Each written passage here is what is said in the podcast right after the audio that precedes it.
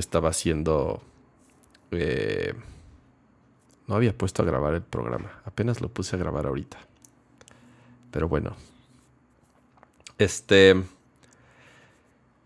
Bienvenidos, como les decía, esta edición Forever Alone, ya que eh, mi queridísimo Pato G7, Pato González, está en la ciudad de Los Ángeles, California.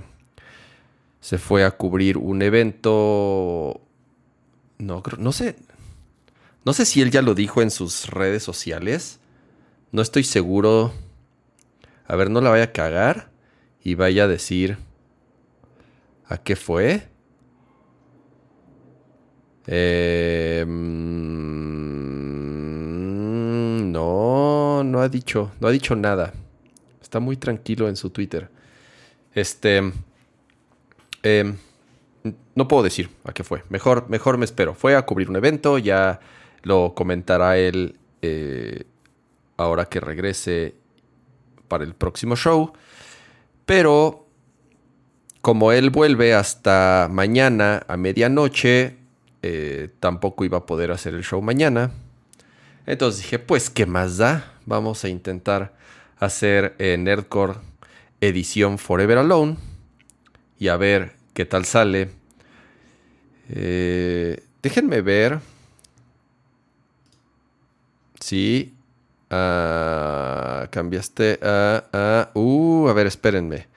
Algo pasó porque justo justo, justo... Eh, creo que el chat, como ser, como la regué y entré a hacer otro stream. Ah, ya está, muy bien. A ver, ese formato de chat es nuevo. Entonces, si se fijan, creo que se puede. Miren, hay varias cosas nuevas en este chat. Eh, ya se ven bien los avatar de todas las personas que, están escribiendo. Saludos a todos los que están ahí en el chat. Segundo, ya se ven los iconos de quienes son miembros, incluso el color, si se ven, eh, Uriel, Juan, Serafín, Yamacer, todos los que están escribiendo ahorita en, en el chat tienen un color distinto. Entonces, eh, este, se ven, se ven, se ven bien, se ven mejor los que son miembros del canal. Entonces, si ustedes también quieren destacar en el chat, está pequeño. A ver, sí, justamente, a ver, como dicen que, que tal vez el tamaño de la letra está un poco pequeño. Puede ser. Además, escogí una tipografía condensada para que quepa más. Y... Em, pero al parecer me manché de tamaño con la tipografía. Déjenme ver si puedo hacer un ajuste aquí rápido. Esta cosa tiene como un CSS en donde tú puedes customizar el tamaño de las fuentes. A ver. 20. Uh, 20. Mm, es que no quiero, no quiero regarla. No quiero regarla. A ver. A ver, de, plano, de plano no se ve bien. A ver, dicen que en celular no se ve bien. En una tele. A ver. Voy a ver, aguántenme, déjenme ver si puedo resolverlo rápido. Se los prometo que lo haré súper rápido. A ver, uh, ok. A ver si no me mancho con el tamaño. A ver, a ver, a ver, lo estoy, lo estoy arreglando rápido, rápido, rápido. Ahí voy, ahí voy, ahí voy, ahí voy, ahí voy. Tal vez, a ver. Tal vez ahí Denme un segundo. Estamos perdiendo mucho tiempo en, cosas que se supone que debía haber que debía haber arreglado desde el principio. A ver, ahí le subí como 6 puntos a la tipografía. Si la hago más grande, ya, o sea, va a caber como 10 mensajes en la pantalla. Entonces, a ver, además acuérdense, acuérdense que el chat lo pueden seguir en, el chat, en el chat. O sea, este chat que está aquí es de acompañamiento, sobre todo para la repetición. Entonces, eh, me sirve también yo para estar viendo. Está bien, creo que ya está. Eh, se ve mejor. Los superchats tienen ahí un efecto especial. También cuando alguien se inscribe, tiene ahí un efecto especial. Entonces, si lo quieren probar, adelante. Yo la verdad no, no, lo he visto. En teoría se ve cool. Entonces ahí si cae ya sea una suscripción, un super chat, lo que sea, eh, se debe de ver diferente. No sé. Vamos a ver si este... Exacto, como dice Edgar. Fuck it. We'll do it live. Fuck it. Ese es el chiste. Listo. Muchas gracias a todos los que se conectaron. Eh, hay una escena, a ver, hay pocas escenas, obviamente. Está donde estoy yo solito, así me pueden ver. Está la del chat. Además arreglé las transiciones. Eso es algo que no había, no había podido hacer. En la prueba de la tarde había dicho que no se podía... Eh, no me escucho, no me estoy escuchando en el monitor. Voy a poner esto, a ver. Mm, ok. Listo. Ah, mira. Muchísimas gracias a Daniel Mendoza por ese super chat. Sí se ve. Muy bien. Chido. Muchas gracias, Daniel. Em,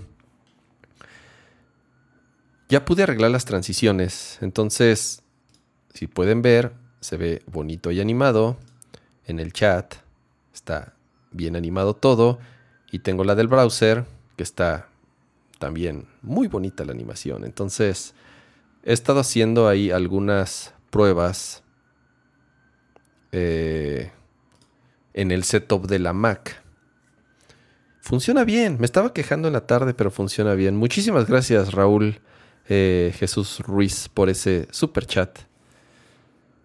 Eh, se ve gigante el nombre. Sí, sí, se ve gigante el nombre. Ese es el chiste, que se vea gigante el nombre de los que hacen el super chat. Muchísimas gracias, Manuel. y si se fijan arriba, en la parte superior, ¿ya vieron? Se queda ahí eh, guardado como un, como un pequeño, eh, es como un pequeño eh, token, banner, es un peel, no sé cómo le quieran. Este, un chip, ¿no? Como le decimos también en, en diseño de interfaz, es, un chip en donde se queda el, el, el avatar y el super chat eh, en este caso de Raúl Jesús. Muchísimas gracias. Vamos a empezar. Eh, me quedé pensando la vez pasada del, el evento que fuimos a, bueno, fui a cubrir. Como sabrán, Pato, Pato pues no, no pudo asistir, pero bueno, ya, ya este, ya pudo, ya pudo desquitarse y, y ahorita está en Hollywood. Está muy bonito ahí el, hotel en donde se, está quedando. Me mando ahí la, ubicación. Em, fue poquito el tiempo realmente que, estuve allá. Fue un día, o sea, fueron completo un día, dos noches, eh, pero el primer día pues fue la, la mitad en el aeropuerto y, la, y el último día, obviamente, pues la mitad del día en, el aeropuerto. Entonces tuve bien poquito tiempo así de turistear. Digo, no iba a turistear, obviamente, iba a cubrir un evento.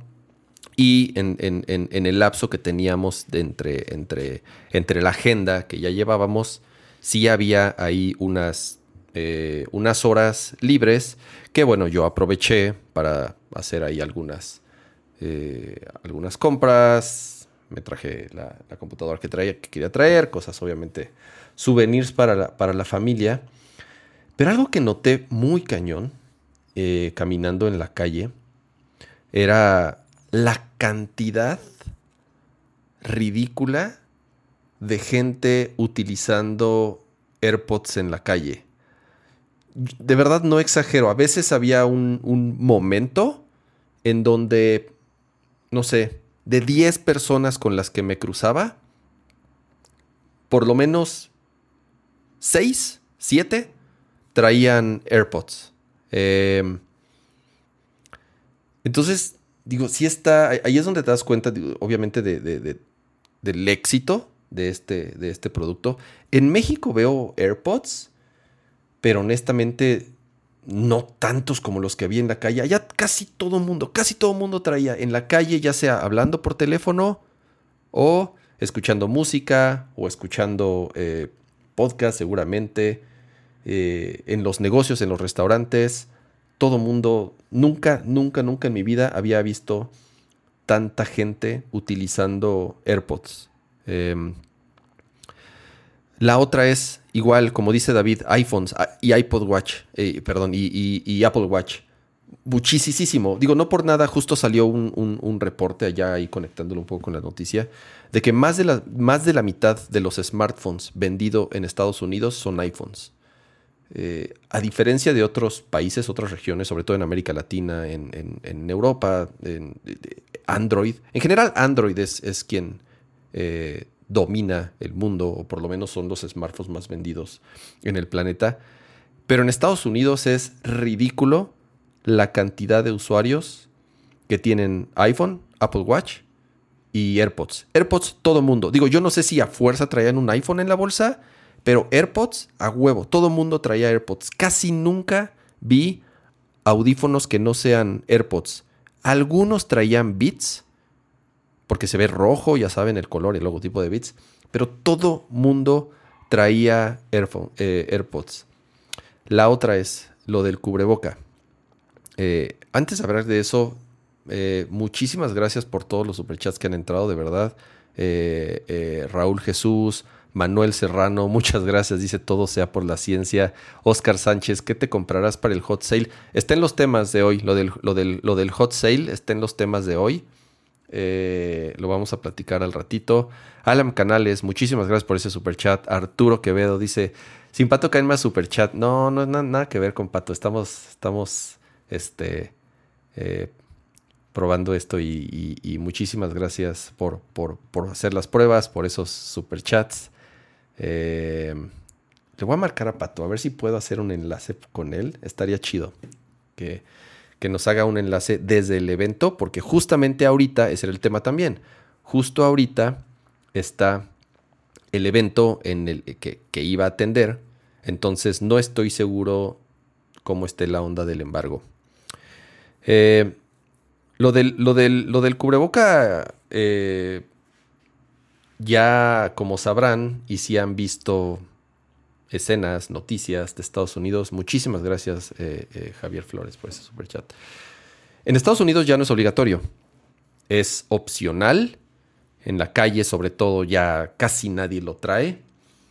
Eh, en los comercios no te obligan a ponértelo, a menos que entres en un Apple Store. En Apple, si quieres entrar, es más, tienen ahí un, un, este, un mueblecito en la entrada para que, para que te pongas un cubreboca y entres a la tienda. Ahí sí es obligatorio, eh, o por lo menos fue en el único lugar de todos los que yo entré en donde tenían el letrero de que para entrar era cubreboca. Yo como buen mexa, yo traía mi cubreboca a todos lados. En la calle no, honestamente en la calle no, ya ni siquiera aquí en la Ciudad de México. Yo, yo ya no uso el cubreboca en, en la calle lo uso eh, estrictamente en, lugares cerrados. Pero allá, por ejemplo, ni en el metro. Eh, bueno, en el metro es en donde más gente lo usaba. Sí ves gente usando cubreboca, pero fue, pero por ejemplo, en el metro es de los lugares en donde más gente veía eh, utilizando el cubreboca. Y eso, la mitad o menos de la mitad de las personas traían cubreboca ahí en, en Nueva York. Entonces, Em, curioso, ¿no? Sobre todo eh, eh, por, cómo distintos países han estado adaptándose y ajustando sus normas, sus leyes. Por otro lado, al evento, o sea, ya los eventos a los que yo acudí, en restaurantes, en el, en el, en el, en, el es fue una, como una galería en donde atendimos los, eh, los medios, lo de Sonos, en la noche hubo una fiesta, después yo me fui a otra fiesta, o sea, ya hay todo mundo sin cubrebocas, cero. Entonces yo sí estoy seguro. Yo no sé si me contagió o no. Yo quise esperar. Digo, ya, ya pasó. Pues ya pasó prácticamente una semana. Y hasta ahorita, pues no he tenido síntomas. Entonces, eh, si no me contagié, corrí con la mejor suerte del mundo. Porque de verdad estuve en contacto con muchísima gente. Hablé con muchísima gente estuve en lugares cerrados con muchísima gente.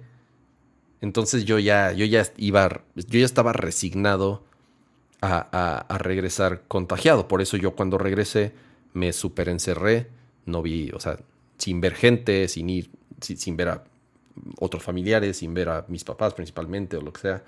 Eh, porque yo estaba casi seguro que me había contagiado. Hasta ahorita, nada. Creo que ya con tres vacunas encima, eh, obviamente eh, estás, digo, no te garantiza nada, pero estás por lo menos más protegido aunque te llegues a contagiar. Eh, lo del metro, ah, por cierto, lo del metro, bien chingón porque me, me, metí al metro y dije, ah, qué hueva, tengo que comprar este, tengo que comprar mi Metro Card, la tarjeta del metro. Y entonces ya bajé y vi que en las puertas del metro ya tenían terminales de Apple, de Apple Pay. Y dije, a ver, chingue su madre, voy a probar con mi teléfono y mi Apple Pay mexicano. Acerqué mi teléfono con Face ID, titín, palomita, y te abre la puerta. Digo, soy el único imbécil creo que pague el metro en Nueva York. Todo mundo se, todo mundo se brinca, todo mundo se brinca las, las, las, los torniquetes en Nueva York. Eh, yo sí pagaba mi entrada porque si te agarra el poli, entonces ahí sí, ahí sí, me quitan mi visa eh, y ya no me dejan volver a entrar al país.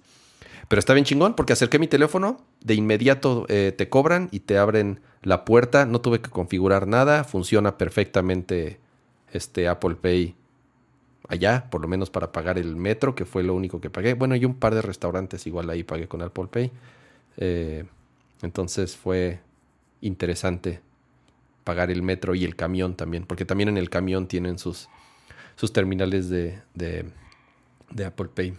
Em, pregunté en la tarde qué, querían de que hablara en esta edición especial y me mandaron un chorro de, de temas diferentes. Me dijeron que hablara de fútbol, obviamente, porque ahorita, en este instante, está la otra semifinal entre el América y el Pachuca, que están en este momento empatados a un gol.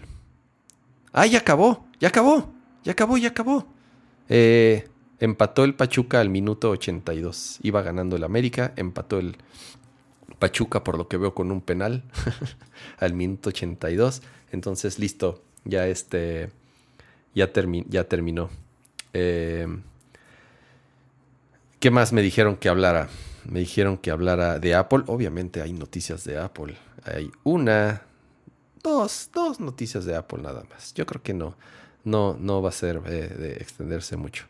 Eh, que viéramos Los Simpson en vivo. Me encantaría ver Los Simpson en vivo con ustedes, pero no lo sé. Seguramente me tumban el stream en la primera oportunidad por poner Los Simpson que hablara de la F1. Mañana, mañana eh, ya empieza el Gran Premio de Barcelona.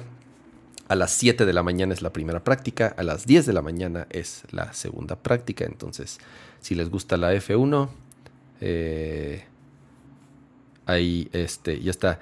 Habían dicho que no iba a estar Checo Pérez en las prácticas, en las primeras prácticas de mañana. No sé por qué, la verdad no, no leí más notas. No sé qué tan cierto sea. Eh, pero bueno, mañana empiezan las, las prácticas. ¿Qué más me dijeron que hablara? De café.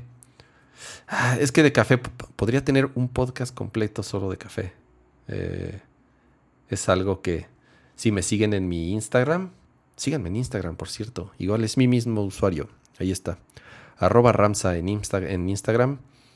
Casi siempre todas mis fotos son, o bueno, muchas de mis historias tienen que ver eh, con hacer café. Y no sé, la única recomendación rápida que les puedo dar, que es día y noche, la diferencia, es que compren café en grano y lo muelan ustedes mismos. Sí, tal vez es una friega comprar un molino, pero hay molinos de todos los precios. Hay incluso molinos manuales que son muy buenos. Entonces no necesitan comprar un super molino para tener café fresco. De verdad, esa es toda la diferencia entre un buen café y algo... O sea, jamás, jamás, por favor, jamás compren café de bolsa en el súper, ya molido. O sea, no, compren café de, de súper, pues. Eh, en México hay extraordinarios cafés, extraordinarios tostadores, extraordinarios eh, eh, especialistas en, el café. Hay un chorro de, sitios en donde te, bueno, de, tostadores que te mandan café fresco a tu casa. Entonces, ese es, esa es toda la diferencia, que les llegue café fresco en grano a su casa. Y, eso es todo. Eh, Dice Nathaniel, ¿qué, ¿cuál es tu máquina de café y tu molino? Mi máquina de café es una, no es, o sea, es una casera, es de las caseras medio buenas, es una Breville barista. Es como de lo mejorcito que puedes comprar siendo un, eh, o sea, un aparato de casa. No deja de ser un, electrodoméstico casero. Porque ya si quieres, o sea, sí, mi, mi plan y mi sueño algún día es sí comprarme una buena máquina de café, una, este, una Rocket, una Lamar Soco, no sé, una línea mini, una eh, Victoria Arduino pequeña, pero estamos hablando que una cafetera de esas, a pesar de ser para casas, sí cuestan entre 100 y 150 mil pesos. Eh, un molino, tengo un molino Rocket, igual es bueno, molinos encuentras desde 10 mil hasta 20 mil pesos o más, ¿no? Si ya quieres un molino eh, choncho. Viendo aquí rápido el, chat. Eh, pregunta Croman. Saludos a Croman. ¿Qué fecha de entrega te dio Apple para el estudio display? 27. O sea, el viernes de la próxima semana. No se ha movido nada la fecha. Luego te sorprenden y te adelantan las fechas. Pero ahorita tristemente... Tristemente no me han adelantado la fecha de entrega de mi display. Entonces, pero bueno, ya Viernes de la próxima semana, una, una, una semanita, una semanita más y ya. Eh, ¿De qué más me dijeron que hablar aquí? De diseño. Pues es que también, es que, es que, a ver, de diseño es lo que hago todo el día y es lo que he hecho 25 años de mi vida. No es que no me guste hablar de diseño, pero es lo que hago y es de lo que hablo todos los días durante tantos años. No es que me aburra, pero. Pero. Sí, a veces me aburre hablar tanto de diseño. Sobre todo es que, ¿qué cosas de diseño? O sea, las cosas que yo hago en particular son muy específicas, se podría decir. Design Systems, si han escuchado el término Design Systems. Si han escuchado los términos componentes, Design Tokens, eh, esas cosas. A mí me encanta. O sea, me gusta mi trabajo, obviamente, si no, no haría lo que hago. Pero, pero, pero... Sí, no sé exactamente así de qué quieran que hable de diseño. Dice Ren, prueba el café de Buna, es excelente. Buna está dentro de mi lista, dentro de mi top 3. Buna siempre es de los que compro. Tienen una tostadora ahí en la colonia Doctores eh, la cual luego la abren al público y son súper chidos, te invitan a ver el proceso de tostado y te puedes llevar café recién tostado ahí. No es recomendado comerlo luego luego, comúnmente cuando te dan un café recién tostado hay que esperar aproximadamente 10 días para que esté en su punto, o sea, tampoco es que te lo tuesten y ese mismo día vayas a tostarlo, pero sí, Buna, Buna es de mis de mis favoritos. Otro que les puedo recomendar es los de Jiribilla son también de los que compro siempre. Y Pasmar, Pasmar no tiene, no tiene pierde. Igual un café multipremiado. Eh, que venden en, el mercado de Coyoacán aquí en la, la, Ciudad de México. Y hay un montón. Siempre trato de estar comprando cafés de otras marcas, de otros tostadores. Hay muchos. Ahorita hay un auge interesante en la producción de café en México y, las tostadoras.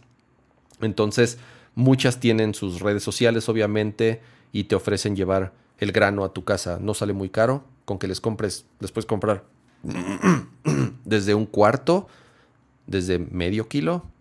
Eh, no compren mucho porque en mi caso, por ejemplo, yo soy el único que toma café en mi casa, entonces compro de poquito para que no me... Eh, para siempre tener café fresco. Dice Oscar, ¿Starbucks es un mal café? No, no, honestamente no es un mal café. Tiene como esa mala fama, podría decirse, de que es un mal café. El problema de Starbucks es que ah, pueden tener malos baristas. Esa es la diferencia los hacen en masa, ¿no? Entonces son medio fodongos luego. ¿Por qué? Pues porque tienen a 20 personas ahí formadas. No es mal café el que venden en Starbucks, honestamente. No es mal café el que usan en Starbucks.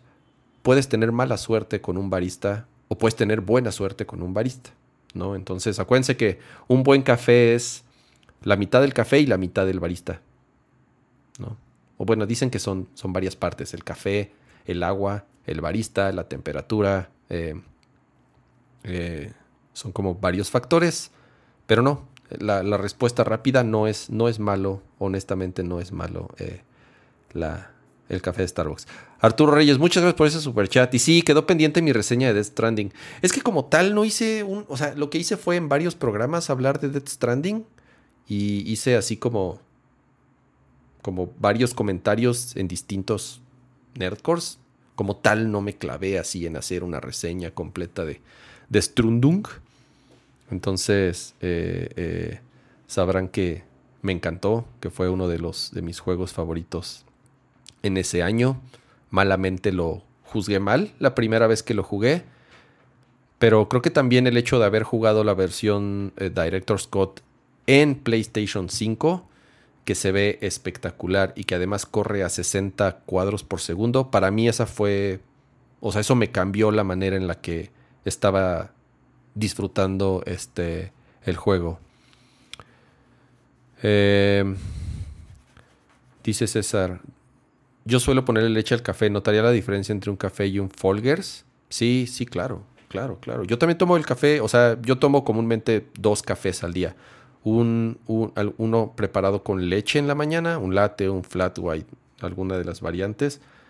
Y en la tarde tomo un espresso después de comer, pero sí, sí, definitivamente eh, eh, te vas a ver distinto el, café, a pesar de que sea un Folgers o un Escafé o un café bueno. Dice, ya se le quitó el COVID a Pato, ya, qué bueno. esa es una gran noticia también, eh, no lo había comentado. Este Pato ya se hizo una prueba, afortunadamente le fue muy bien, o sea, fuera de moquear un par de días, este ya se hizo una prueba, ya salió negativo, por eso, obviamente, por eso pudo viajar. Y, y este, ya, está libre de COVID el pato G7. Era, era covirgen, el patito era covirgen, no le había dado, hasta apenas le dio, entonces eh, tuvo la mala suerte de que le dio antes de subirse a un avión, pero pero bueno, dice Alejandro, ya que vendiste tu PC, ¿ya no jugarás más que Play y Switch? Pues sí, ahorita sí. Ahorita. Ahorita no he jugado casi nada, honestamente. Eh, el Switch lo he tocado, lo he tocado, lo he lo he tocado poco. En la PC ya no estaba jugando nada. Tenía dos, tres meses que nada más la aprendía para hacer, para hacer el show. Eh, entonces, la verdad, la PC la tenía. O sea, mastodonte de 30 kilos desperdiciado, honestamente, ¿no? Entonces le di, le di un buen hogar. Se fue con uno, con un buen amigo de hace muchos años, este, que sé que la va a tratar bien y sé que la va a aprovechar bien. Y obviamente aproveché parte de esa lana para pagar la, la Mac Studio. Em, esos son muchos de los temas que me, que me comentaron en, el, en, Twitter en el transcurso de la tarde de los que les gustaría que platicara. Eh, digo, igual si van teniendo ahí algunas otras preguntas en el chat o algún tema del que quieran platicar, aquí estaré al pendiente. Eh, y ahora sí vamos con, algunos de los, de los temas o de las cosas más importantes que, que, sucedieron en la semana. Y el primero es una noticia, eh, desgraciadamente, eh, fue, una, fue, una catástrofe, fue una desgracia, fue, es, es una nota nefasta, pero creo que es importante comentarlo por, por todo lo que lo rodea y porque es un tema que en, shows anteriores hemos, hemos platicado justo por, por, por, Elon Musk, ¿no? Eh, Elon Musk, que eh, Héctor dice, muchísimas gracias por ese super chat, dice, aquí te van 49 pesos en Disable State. Él, sabe de lo que hablo, hablando de componentes y de sistemas de diseño, él, sabe exactamente de qué es lo que estoy hablando. Saludos, Héctor, abrazo. Em, hace unos días, un tipo loco, no sé, no sé si llamarle, eh, no, sé qué calificativos poderle dar a esta persona. Eh, después de planearlo durante algo de tiempo, porque está documentado que en distintas plataformas como Discord, como 4chan, eh, incluso haciendo comentarios en, Twitch y en otros lugares, de los planes que él tenía para, para ir a matar personas eh, de raza negra. O sea, eh, tal cual, esa es, la realidad. él, él, lo planeó durante, durante tiempo.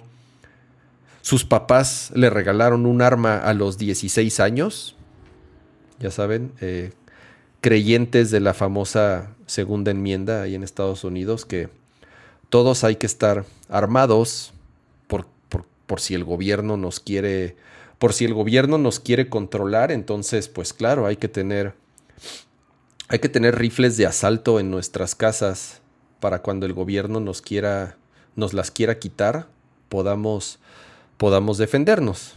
Eh, esa, es, esa, es, la lógica detrás de, de, lo que hay en, este tema.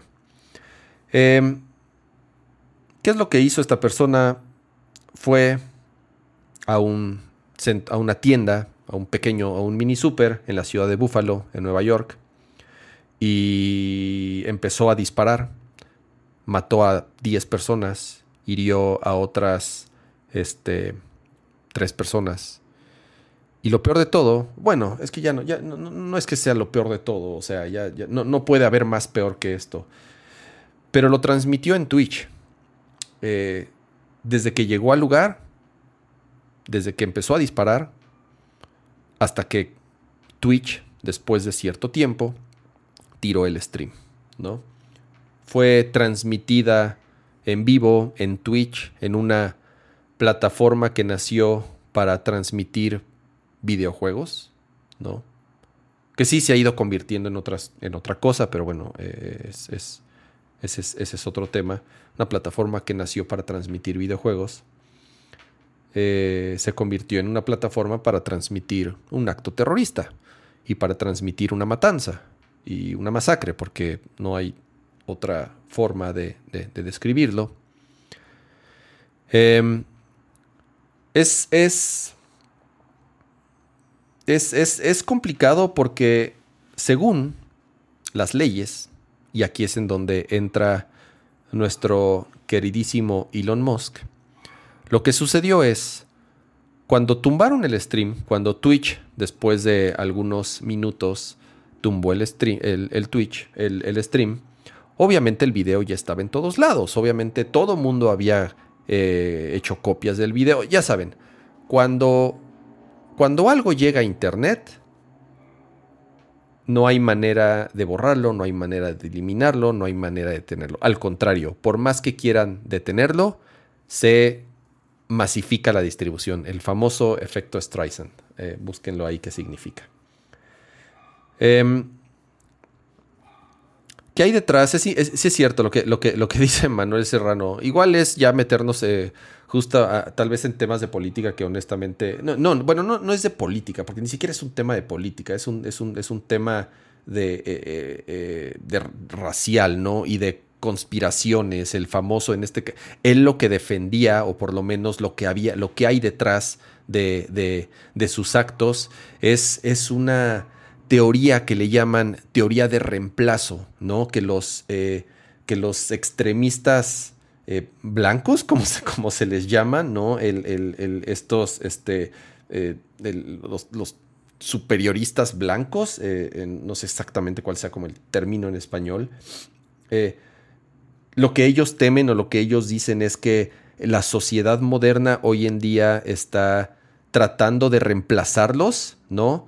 Abriéndose a la diversidad racial, a la diversidad cultural, a la diversidad eh, sexual, o sea, todo lo que tenga que ver con diversidad y con equidad, lo que ellos dicen es que es un plan macabro para reemplazarlos, ¿no? O sea, digo, de verdad, este, eh, eh, es, es, los supremacistas, claro, ese, ese, ese, es el, ese es el término.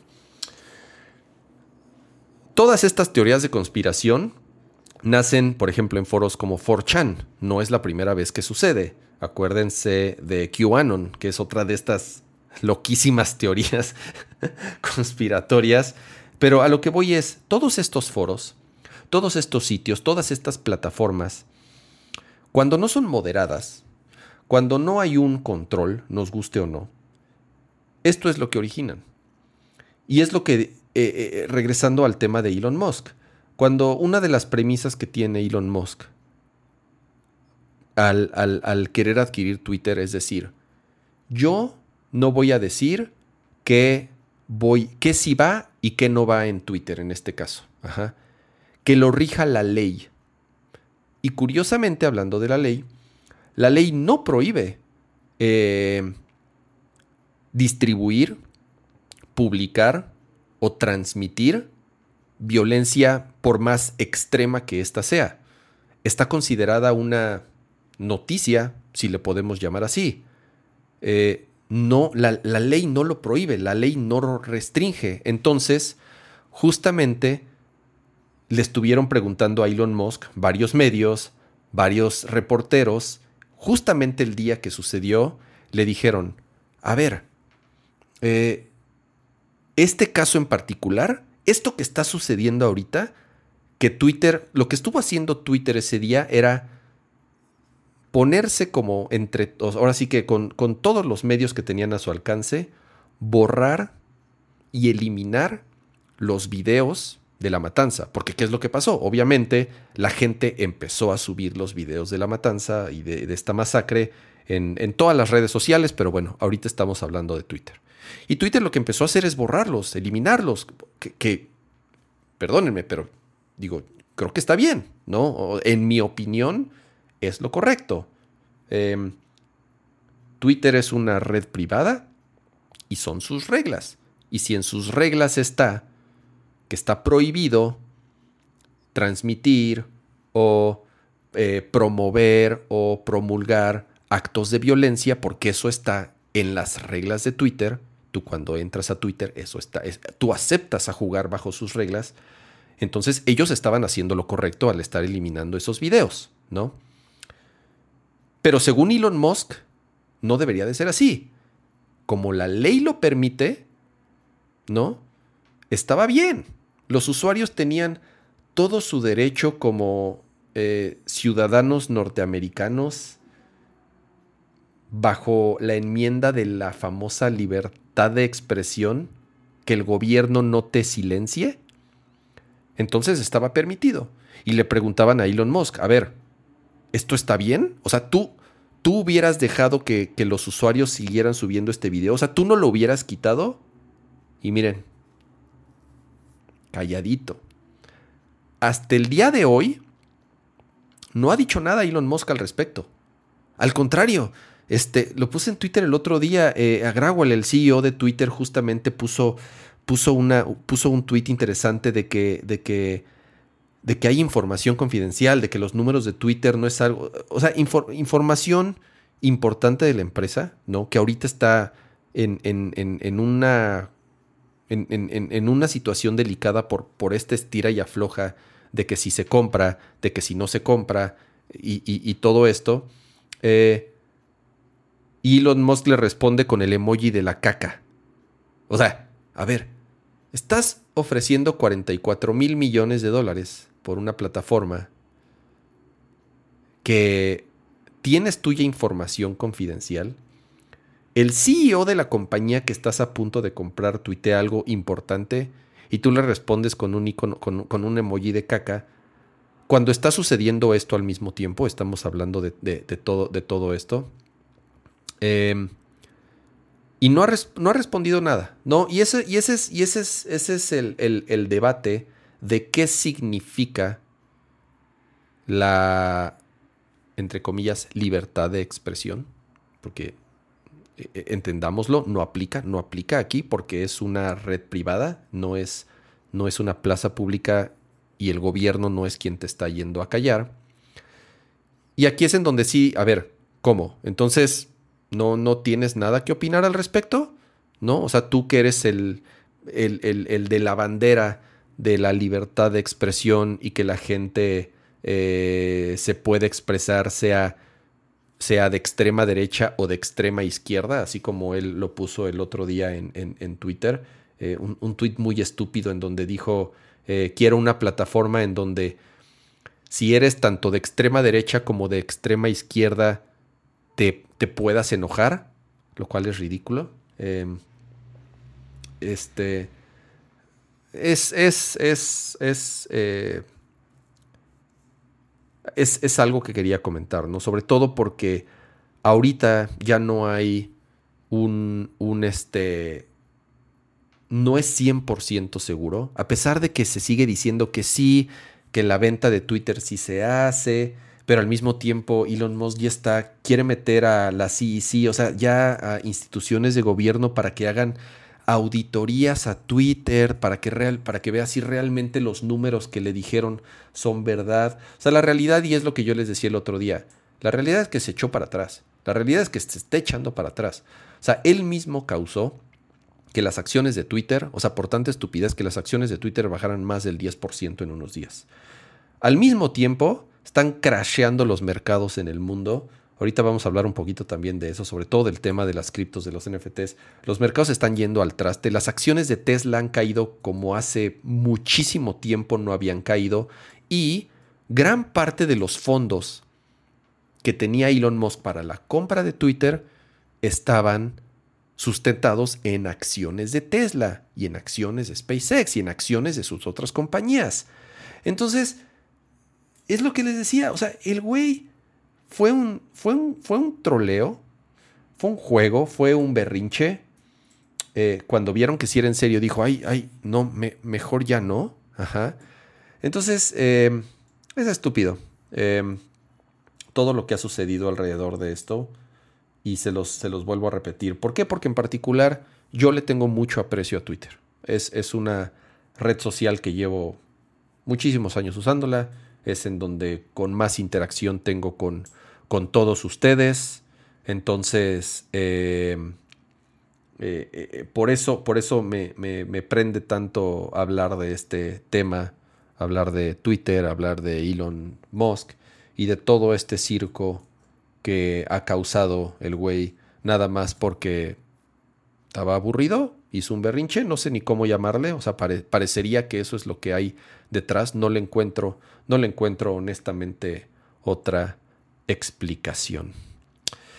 Eh, vale rápido aquí algunos, algunos de, los, de los comentarios. Dice José Luis, la venta ya se canceló y van a demandar. No, sé qué pueda suceder. O sea, no sé honestamente qué es, qué es lo que puede... Eh, lo que, qué es lo que puede eh, suceder, si puede haber represalias, si puede haber demandas. Yo creo que lo mejor que podría pasar es, ¿saben qué? Hagamos como que no pasó nada y este, tú a tu, tú, tú, a tu pedo, nosotros al nuestro. Este, honestamente no sé cuáles puedan ser las consecuencias legales si es que alguna de las partes, porque cualquiera de las dos partes, este, se puede echar para atrás. Eh, dice Oscar, dice que no contesto tus, sus tweets. Lo siento, Oscar, de verdad, de verdad trato de, digo, no es que sea, no es que sea un rockstar ni mucho menos para nada, pero de verdad trato de contestar así, o sea, cuando tengo una respuesta real a un tweet, de verdad siempre trato de contestar todos, todo lo que me escriben, ¿no? A menos que sea algo que no tenga una respuesta o digo, comúnmente, no sé, les pongo que sea like o un jajaja, lo que sea, o, no sé. Eh, pero sí, de verdad, este, digo, sorry, Oscar, si, si, si me has escrito en Twitter y, y no te he respondido, eh, me voy a fijar. Eh, trato no de. Trato no de, de, hacerlo. Em, dice, justo acaba de tuitar ya el pinche Elon. Dice, se está quejando de lo que, de que lo están atacando. Ah, mira, el güey está. Dice, the attacks against me should be viewed through political lens. Sí, mira. This is their standard despicable playbook, but nothing will deter me from fighting for a good future. Eh, a ver, ya está aplicando, ya se está haciendo la víctima, ¿no? Ahora, no, a ver, a ver, no, la, la víctima no, la víctima no fueron esas familias que fueron a un súper a comprar comida y no regresaron a sus casas. No, esas no son las, las víctimas. Soy yo, el, el, el, multibillonario que lo están atacando en Twitter. Soy yo la verdadera víctima. Güey, es, es nefasto el güey. Em, siguiente tema. Apple Time. Yo sé que es este su favorito. Yo sé que, yo sé que por eso están aquí. eh, un, anuncio eh, acaba de hacer Apple. Es más, voy a poner aquí la vista del, browser.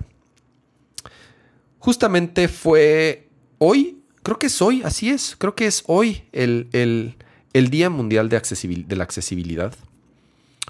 Es un tema interesante.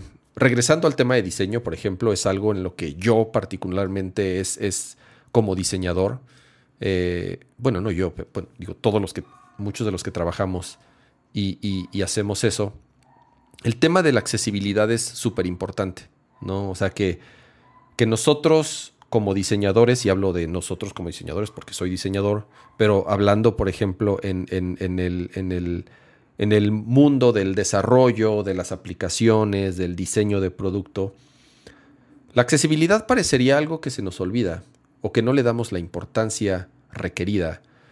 También depende un poco el, honestamente el país. Eh, en México es algo que sinceramente cuando estás diseñando una página, cuando estás haciendo una plataforma, em, no... Los clientes les vale madres, ajá, que su sitio sea accesible. Y estoy hablando de clientes, marcas de agencias, ¿no? Que es durante, no sé, casi 20 años lo que hice, estar en, agencias. Em, pero, por ejemplo, ahorita en, donde estoy, eh, eh, al estar presente en todo el mundo, es importante cumplir principalmente con, con, con, las normas de accesibilidad que incluso los gobiernos en primer mundo, en primer mundo, te, este, te, exigen. ¿Por qué? Porque si no te puede caer una demanda, así de fácil. Eh, hay organizaciones eh, que luchan porque, en este caso, el, Internet, el web, sea un, un, lugar accesible, si le podemos llamar así, ¿no? Este, ¿Qué significa que sea accesible? Y ahorita, y, hablando, por ejemplo, en, temas de diseño, pues que personas que tengan alguna limitante, si le podemos llamar así, alguna capacidad distinta, que tengan alguna, eh, algún problema de salud física, ¿no? Principalmente, tengan las herramientas necesarias para poder acceder a la información, para poder acceder a la plataforma, para poder acceder al servicio de una u otra forma, ¿no? Eh, ¿Cómo se puede hacer? Hay, muchos métodos, ¿no? Desde, desde los más básicos, como que cuando estás diseñando algo, el tamaño de la fuente, el tamaño de la tipografía tenga cierto tamaño para que personas que tengan alguna eh, debilidad visual eh, puedan leer, ¿no? Si les haces la pinche letra chiquitita como, como yo lo hice en el, en el chat, como yo lo hice en el chat, mi chat no, no es accesible, por ejemplo. Eh, si ustedes van aquí al chat.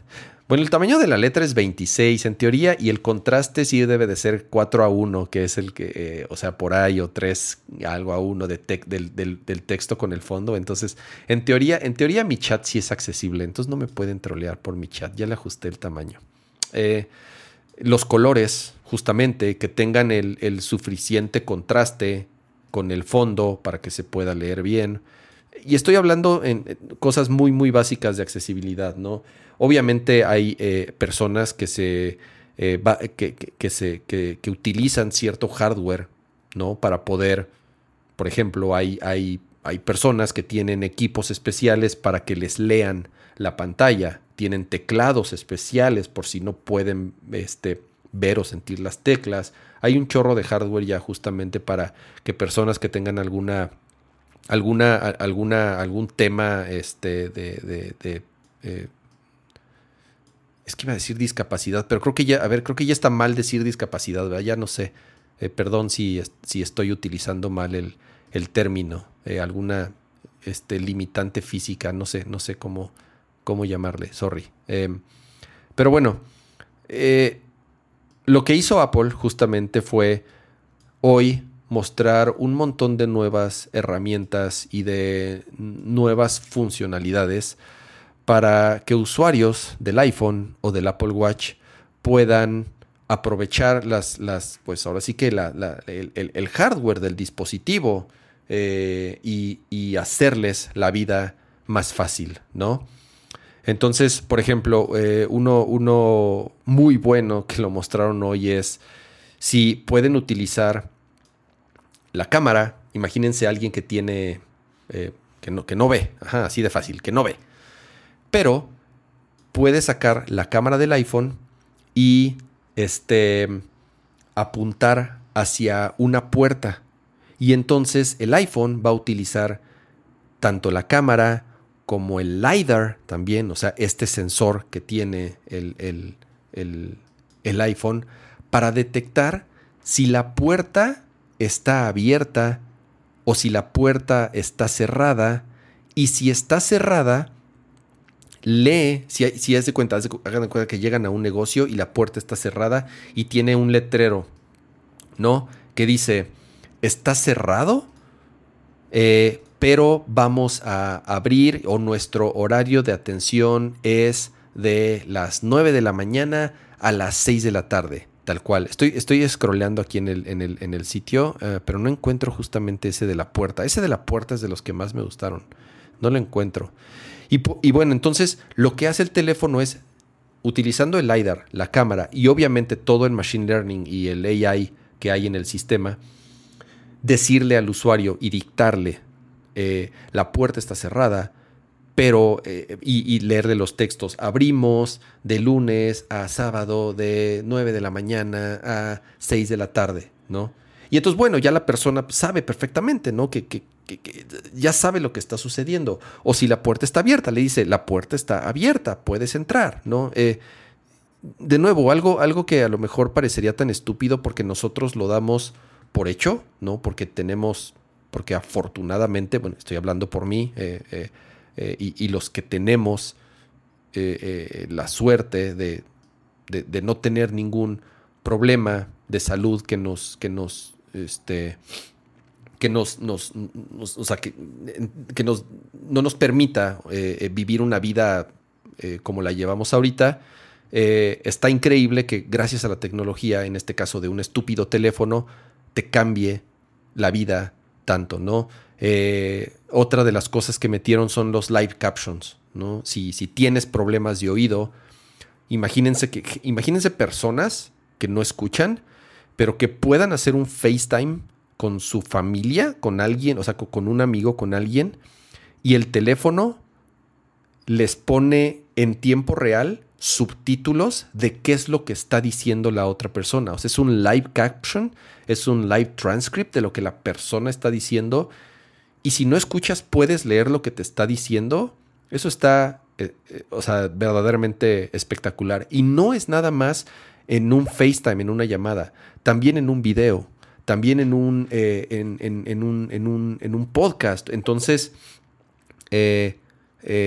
este feature obviamente lo van a ir integrando en otras aplicaciones y la ventaja es, como siempre lo hace Apple, todo sucede dentro del dispositivo. O sea, no es que los servidores estén escuchando tus llamadas y haciendo el transcript y mandándotelo, ya sabes, nada. Todo sucede dentro del dispositivo, nada se va a un servidor. Entonces son features 100% este, seguros. Este que estoy poniendo aquí en pantalla es algo que ya habían mostrado en, otro update. El Apple Watch tiene, como saben, tiene un chorro de sensores, tiene acelerómetros, tiene giroscopios y bla, bla, bla. Y puedes, con gestos muy sencillos, como abrir y cerrar la muñeca, como girar el brazo, como agitarlo, como además haciendo ciertos taps, poder controlar tu reloj para poder contestar una llamada, responder un mensaje, apagar una alarma o incluso ahorita uno de los features nuevos que tienen es que ya puedes mandar o hacer como un mirror, un espejo de tu Apple Watch en el, en el iPhone. Entonces, imagínate que si tienes un Apple Watch, pero a lo mejor no ves muy bien. Entonces el Apple Watch es muy pequeño y tal vez te puede costar un poco de trabajo este leer qué es lo que está sucediendo en tu Apple Watch. Entonces, te manda la imagen del Apple Watch a tu iPhone y te lo pone grandote. O sea, eh, eh, tal cual es como un AirPlay de tu Apple Watch al, iPhone, te lo pone en grande y entonces puedes interactuar con tu Apple Watch a través del teléfono, ¿no? Entonces, eh, aquí está, mira, de hecho, justamente este, aquí está el, Ah, ¿Por qué no le puedo dar clic, maldita sea? No le puedo dar clic. Em, es, también otro de los features que, presentó Apple hoy. Em, otro muy bueno que también me encantó es el de reconocimiento de sonidos.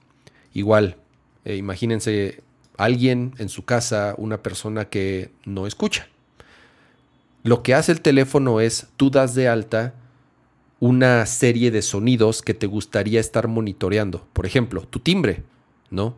Tocan el timbre en tu casa, por obvias razones no lo escuchas, pero el teléfono lo detecta. Y entonces los micrófonos saben que es un timbre, saben que es tu timbre, y entonces tu teléfono te notifica, te manda un mensaje, te avisa tu Apple Watch, vibra, lo que sea, y te dice, oye, están tocando tu puerta. Acabo de detectar el sonido de tu timbre.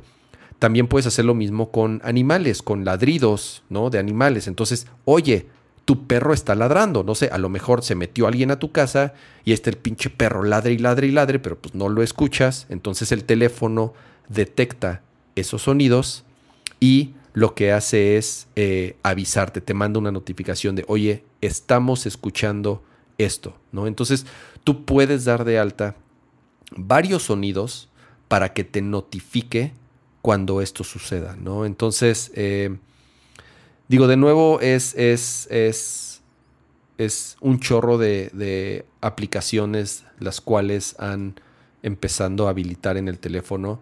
Todo se trata de, de accesibilidad, tal cual, ¿no? De, como dice Onda, de inclusividad, de de facilitarle la vida a las personas que por alguna u otra razón no, no, no cuentan con, sus sentidos o con su físico al 100, ¿no?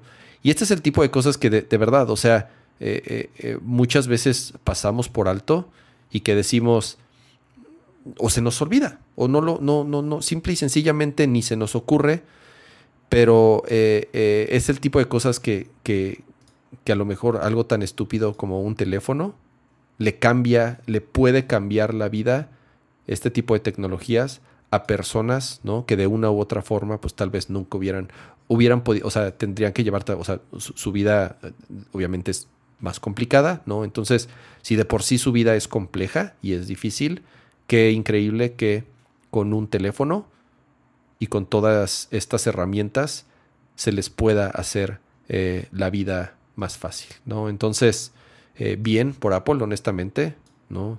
Eh, sí, ya, ya sé que van a decir que soy la Apple fan, pero creo que son pocas las compañías, honestamente. Creo que son muy pocas las compañías que se esfuerzan tanto y que le dedican tantos recursos.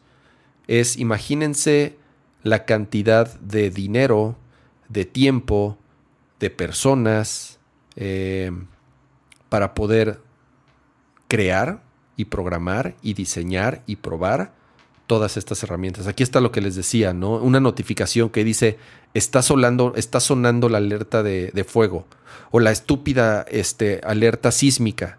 O sea, ¿cuántas personas no la escuchan? Simple y sencillamente porque no escuchan, ¿no? Y hay personas que viven solas. Y tu teléfono te dice, oye, estoy escuchando la alerta sísmica, pélate. ¿no? Entonces, eh, y además echa el pinche flash, echa la luz, vibra, o sea, de nuevo, ¿no? El, teléfono va a hacer todo lo posible para notificarte, para avisarte que está sucediendo esto, ¿no? Entonces digo, la verdad, eh, eh, de nuevo, creo que son pocas las compañías que no, no nada más que quieren, creo, sino que también pueden dedicarle tantos recursos a temas de accesibilidad.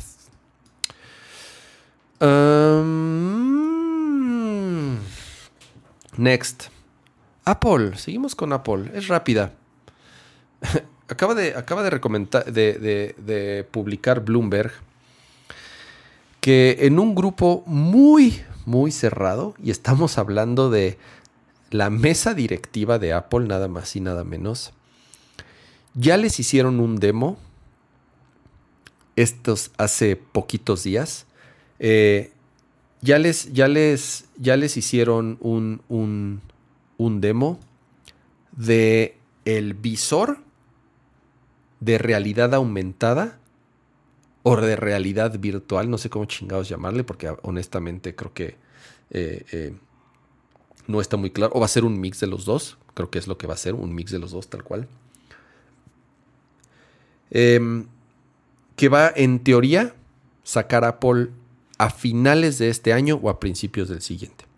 Lo que dicen es que, o sea, la mesa directiva ya lo usó, que es un eh, prototipo ya casi listo para producción. estamos hablando de un eh, producto súper avanzado en, su desarrollo. Em, que está un poco grande, es lo que dicen. Que es un poco pesado y que además dicen que va a costar alrededor o arriba de mil dólares, ¿ok? Entonces, ¿que está caro? Sí, pues sí está caro, pero pues es Apple, ya sabemos que, o sea, hablar de Apple y costos, sabemos que no, no nunca vamos a llegar ahí a, a, un, término medio. Em, dicen que e, esta primer versión eh, traería ya precargadas varias aplicaciones de Apple muchas de las que tenemos en el iPhone, pero la versión visor. Eh, que me no, no, sé, o sea, que hay message para, para, para visor. Eh, FaceTime, FaceTime por supuesto, ¿no? O sea, sí me imagino que este visor pueda tener una aplicación de FaceTime y que puedas comunicarte con otros usuarios de FaceTime y verlo ahí en, en, en, en tu casco o en tus lentes o... Es que ese es el pedo, o sea, no, no me... A ver, ya saben que yo soy bien escéptico de todo este hardware y esta... Eh, o por lo menos el estado actual de tanto la realidad virtual como de la realidad aumentada. Eh, honestamente, creo que falta mucho para llegar a algo que sea lo suficientemente no intrusivo, ¿no? Como hoy en, así como hoy en día traemos un reloj, Así como hoy en día traemos un. Traemos en esta cosa teléfono, cámara, calculadora, máquina de escribir, fax. O sea, en, esta. En, aquí tenemos 50 cosas que a lo mejor antes teníamos por separado y que era imposible traerlos en el bolsillo. Ahorita ya se puede, ¿no? Así como en el reloj traemos mil mierdas que antes era imposible traer, como incluso un medidor de tu ritmo cardíaco o de tu nivel de oxígeno, eh, entre otras cosas. Siento yo que todavía para que lleguemos a este nivel en un visor o en unos lentes, le falta un chingo. O sea, apenas vamos a ver, o más bien, ya estamos viendo, ¿no? Los, los ya hardware, que no es malo, a ver, eh, un, un, un, este, eh, un Oculus, ¿no? Un Oculus sí es un visorzote, ¿no? De batería y que trae el cable de Evangelion, ya saben, que, hay que, que tiene que estar conectado a la, a la corriente, que sirve para jugar, principalmente sirve para jugar, ese es, ese es su objetivo. Em, y, y que fuera de eso, no tiene mucho uso. Si tienes tour virtuales, así de, ah, quiero, quiero pararme en medio del Museo de Louvre. Y entonces te, paras ahí en medio del Museo de Louvre y dices, ahora quiero, y entonces ya, y, estás ahí con tu visor. Pero de nuevo, ¿no? Em, siento yo que todavía le falta mucho para que llegue a los niveles del smartphone o del reloj o de no lo sé qué otro dispositivo. Yo, este, por lo menos esta primera versión de lo de Apple, eh, eh, por lo que he leído, no creo, no creo que este eh, sea un producto que se vaya a masificar, ¿no? Y me refiero a que sea un éxito masivo como lo fueron otros productos de Apple. Em, y podemos hacer un recuento rápido de, de, o sea, ¿a qué categorías ha entrado Apple en los últimos años? O por lo menos en la historia reciente. Y podríamos decir que con algunas excepciones, todos se han convertido en, en, un éxito, pero, pero casi inmediato. ¿no? Eh, el iPhone, bueno, podemos irnos antes, ¿no? Eh, el, iPod, el iPod definitivamente fue el primer producto de Apple que se convirtió en un éxito de la noche a la mañana, que prácticamente salvó a la compañía. Después del iPod, pues el iPhone, igual, se convirtió en la compañía eh, o sea, Apple de no existir en la industria musical se convirtió en la compañía más importante en la industria musical con el iPod y con iTunes y con la, y con la tienda de iTunes. Después el iPhone de, no es, de no existir en el mundo de los celulares, hoy en día ya se convirtió en la compañía más importante con el smartphone más vendido del planeta y a mi parecer el, el producto de consumo más importante en los últimos, en el último siglo. No, o sea, no, no me imagino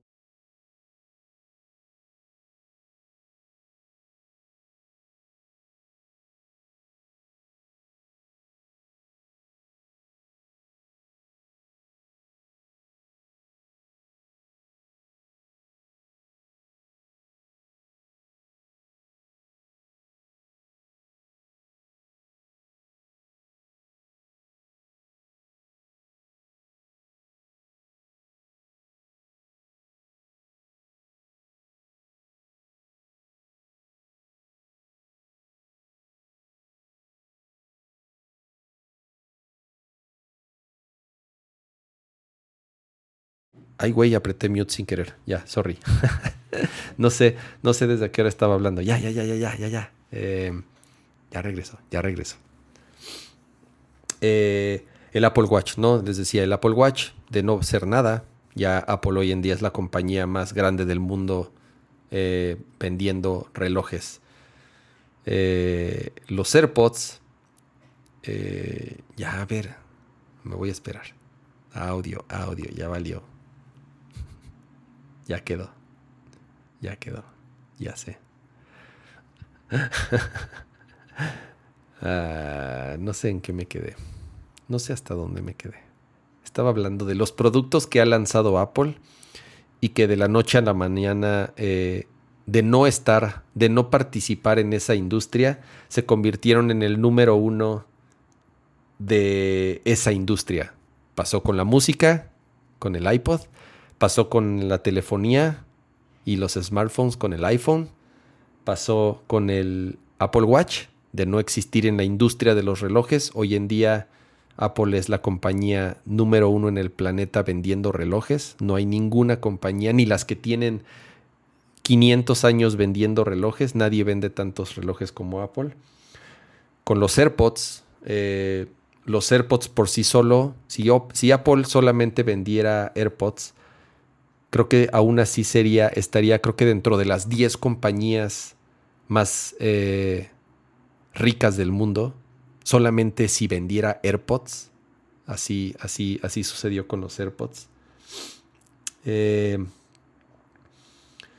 con el iPad, ni se diga, las tabletas del iPad son las, las, las, las tabletas más vendidas. O sea, mercado al que entra Apple, mercado en el que sus productos se vuelven un éxito y se vuelven prácticamente el número uno en ese segmento. ¿En dónde no les fue bien? En bocinas, por ejemplo, ¿no? Se vale decir.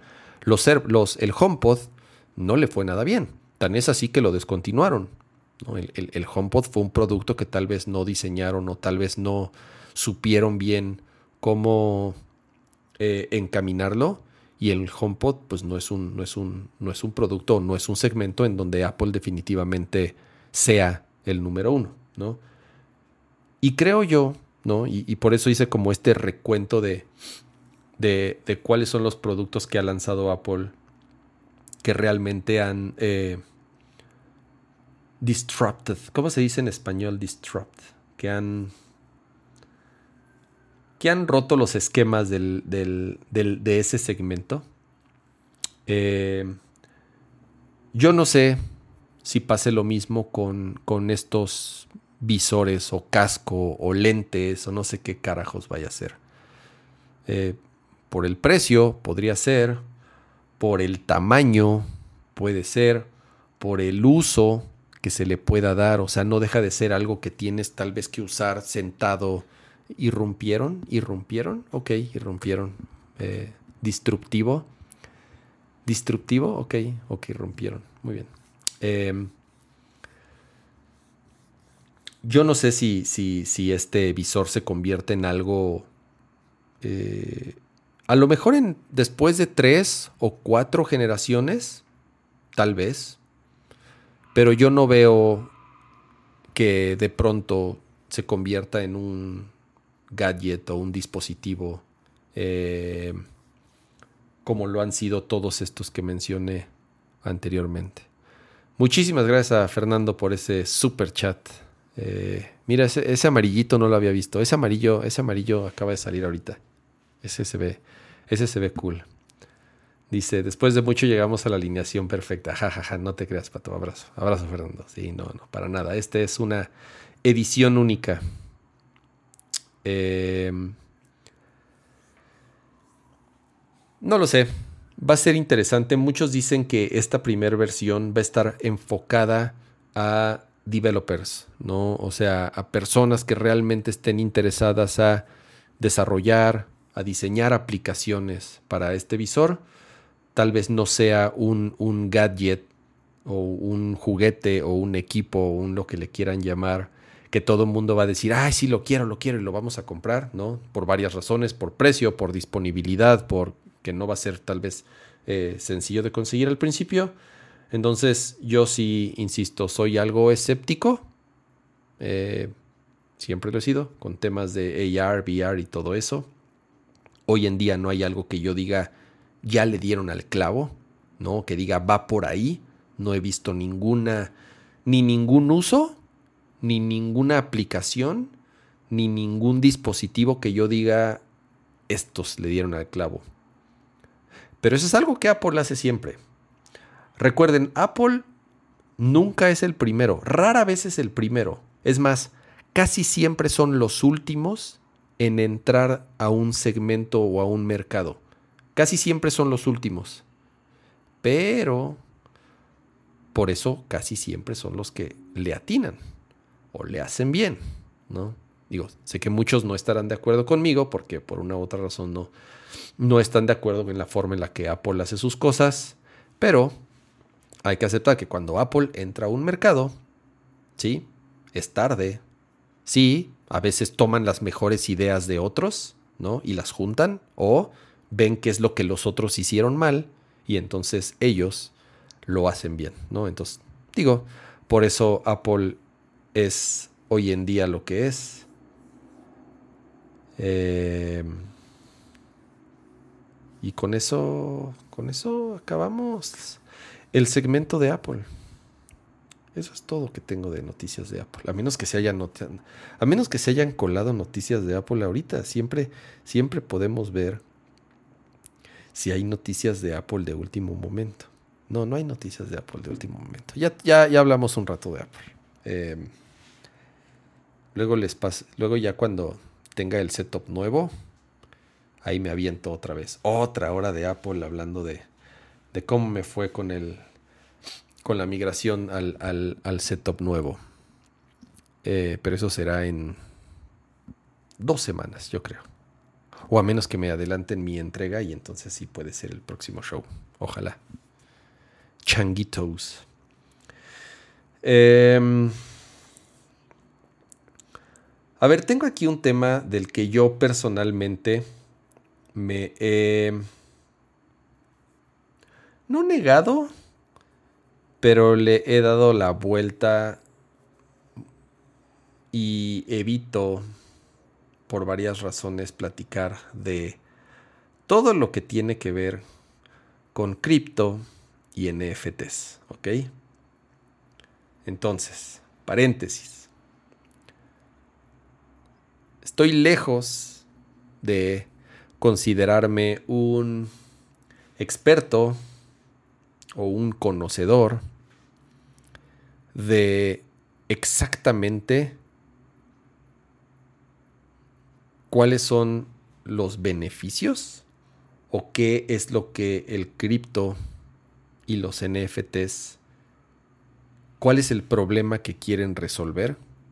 Eso es algo que honestamente no me considero eh, un conocedor, como se los he dicho, pero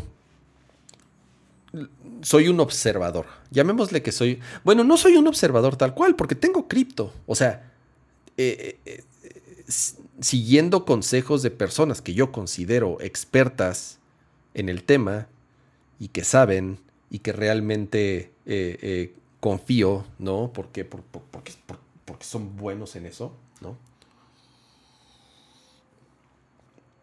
Soy un observador con un poco de participación más por curiosidad que por otra cosa. Soy un escéptico, de hecho, soy un escéptico del cripto.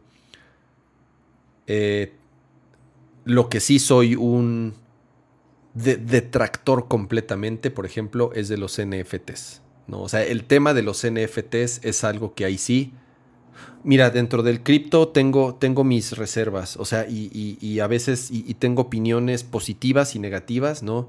Tecnológicamente el cripto es, es una maravilla, pero siento que es una maravilla tecnológica mal encaminada, o por lo menos mal aprovechada, o por lo menos, y de nuevo, estoy hablando de mi, mi opinión, ajá, y, de, y de cuál es mi percepción como observador.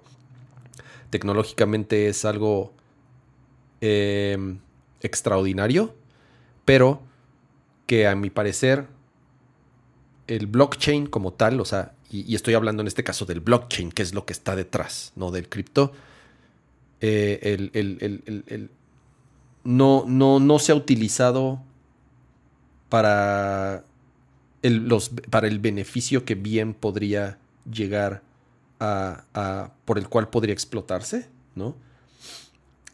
Eh, y por eso soy, y por eso me considero, insisto, ¿no? Como un observador que le interesa el tema, pero que es escéptico, ¿no? Que está consciente de que más que haber traído beneficios, ¿no? em, ha traído problemas, ¿no? Y, me refiero a el consumo, el consumo de recursos energéticos, ajá, el consumo de recursos energéticos para el minado de bitcoins o de, o de, o de, o de Ethereum o de Lunas o de Dogecoins o de cualquier, cualquier criptomamada que me quieran decir, eh, es un hecho que el, el, excesivo consumo de recursos económicos, perdón, de, recursos ecológicos y naturales, no, no han beneficiado a la sociedad más que a unos poquitos, ¿no? Em, yo sé que los, a, las personas que, saben de cripto y que realmente eh, eh, lo toman en serio, odian que se, hable del cripto como un esquema de Ponzi o como una pirámide, pero honestamente lo es, ¿no? entre más gente, entre más gente le mete dinero, más vale, ¿no? Eh, por lo menos es lo que hay de gran parte de lo que hay detrás del valor de, un, de una criptomoneda. Y de nuevo, ¿no? Este, para mí lo de los criptos es, es, es, es, es complejo, ¿no? Y, y, de nuevo, me considero un observador, sí, con cierta participación, pero interesado principalmente en la tecnología que hay detrás. Por otro lado, los NFTs, ahí sí, de nuevo, soy un detractor eh, eh, desde el día uno, no, no le encuentro sentido no, no, me parecen ridículas las cantidades que hay detrás. Eh, me parece ridículo que la gente pague medio millón de dólares por un JPG de un chango horrible, porque además están horribles. O sea, de verdad no entiendo, no entiendo, no entiendo qué, cuál es el atractivo que le ven esos pinches changos feos, de verdad. No, no, no me cuadra. Em, hay, detrás toda una serie de, charlatanería y de discurso que por más que me lo quieren explicar, no me, no, no, no me, la, no me la venden a mí, a mí. Y, de nuevo, a ver, está hablando de mí. Es, es mi podcast y yo hablo de lo que quiero y yo doy mi opinión. Y si no les parece, hagan su propio podcast. Es mi podcast y es mi opinión. ¿Ok? este. Em, no, eh, y, qué es lo que quería, qué es lo que quería platicar, qué es lo que está pasando los últimos días, ¿no? Sí, ya sé que la economía a nivel mundial está pasando por una de las crisis más severas. Eh, venimos de dos años de una pandemia venimos de, ahorita hay guerras, ¿no? Este, están pasando tantas cosas en el planeta que obviamente todas las economías están eh, no colapsándose, pero hay especialistas en el tema que dicen que se acerca una de las, de las crisis financieras este, eh, más severas, ¿no? De, de, que han sucedido en, en, en muchos años. Eh, estamos viendo inflaciones en muchos países, ¿no? o sea, sí, en México está de la chingada, y sí, yo sé, pero no es nada más en México, es, es, en casi todo el mundo una de las inflaciones más altas eh, que se han dado en los últimos meses.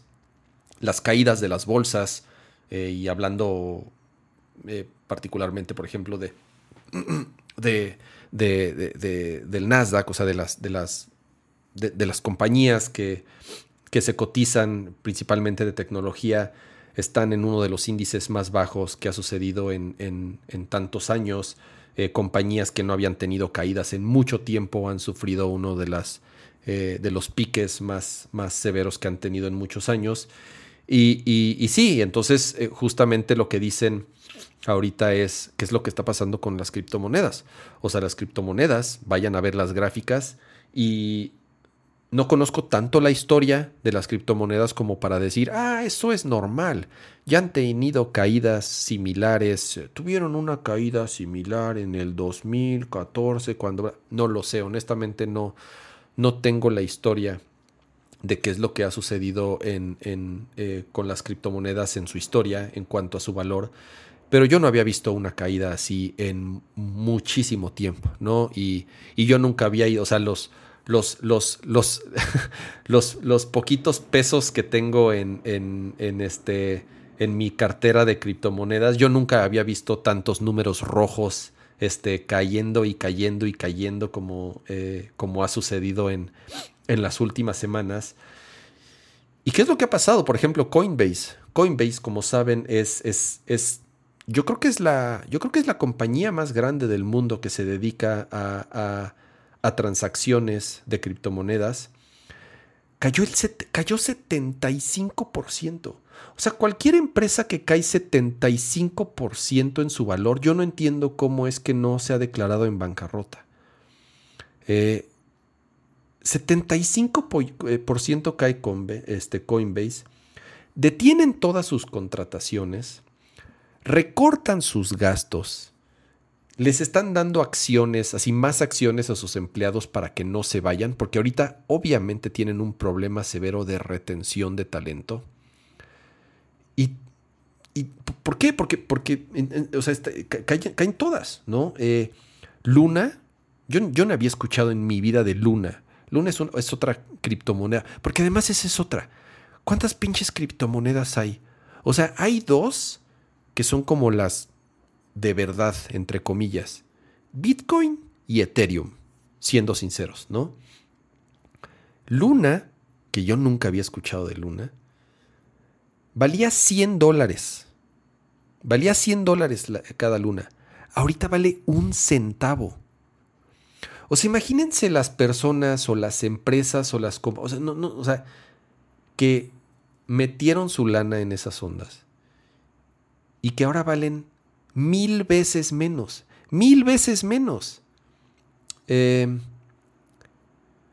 entonces, insisto, o sea, sí, yo entiendo que, la economía mundial y los mercados y todo eso eh, eh, es, es parte de, ¿no? Pero a mí sí me llamó la atención en particular de qué es lo que está pasando con cripto y con los NFTs. O sea, con lo de los NFTs es ridículo. Estaba leyendo igual notas de NFTs que se compraron en 200 mil dólares. No estoy exagerando. Y que ahorita no pagan. O sea, la gente que lo compró, imagínense, en 200 mil dólares.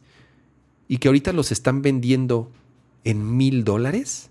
Y nadie se los compra. Ya sabes. O sea, compraron un pinche chango horrible por 200 mil dólares y, se fue ese dinero a la basura, ¿no? Porque al final del día es dinero. O sea, porque eso es parte del cripto. O sea, el cripto, si no lo cambias por dólares, si no lo cambias por dinero de verdad, te sirve de muy poquito, ¿no?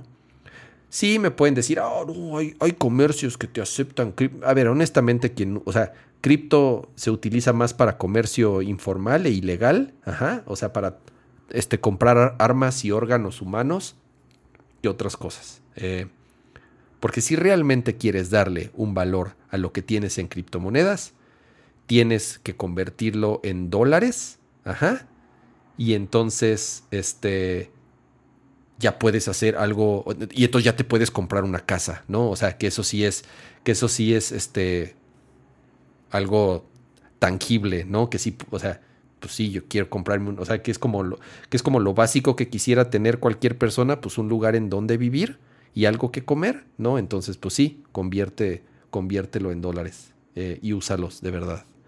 Em, El Salvador. A ver, una nación tan pobre y con tantos problemas y que lleva con guerrillas toda su vida como El Salvador, les venden esta fantasía de que con las criptomonedas este, van a... No, sé, no sé en qué estaba pensando cuando, cuando, cuando decidieron... Este, eh, y, no voy a dar muchos detalles porque no sé exactamente qué hay detrás. O sea, entiendo que el gobierno adoptó eh, algunas criptomonedas como moneda oficial. O sea, no es que sustituya tuya, creo yo, su moneda oficial, no estoy bien seguro.